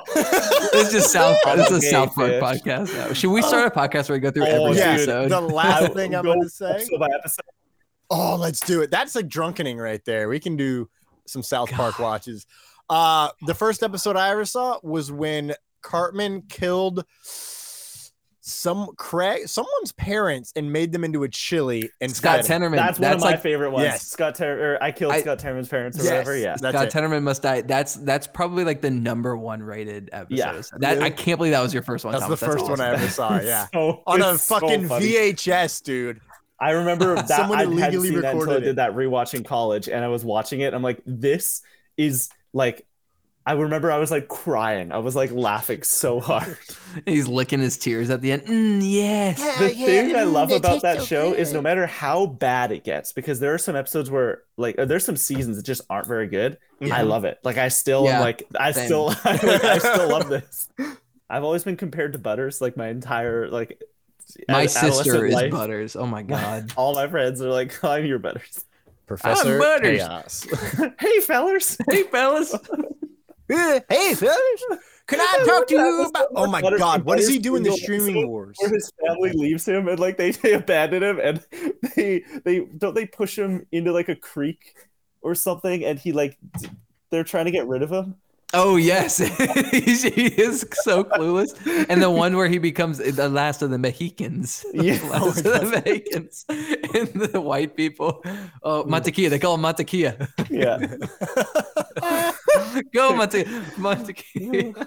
Oh my god, I'm trying to remember what he does to get in jail in the future episodes. I never. I haven't seen them yet. One of the first episodes I did see also was the um Jennifer Lopez, the Casa Bonita. Hey, I'm Jennifer Lopez. I literally have been saying that all day because my sister wouldn't shut up about getting tacos later this Oh, I love evening. tacos. Oh, Taco, taco, burrito, burrito. Yeah, taco, burrito. Ben, where are you going, Ben? Miss uh, Mr. Slave versus Paris Hilton. Great episode. Oh God. I love it. Okay, Mando. Yeah, yeah, yeah. this is that was a great post credits right there, guys. Like all South Park all the time. We'll call it at 149. All right. and Okay. we are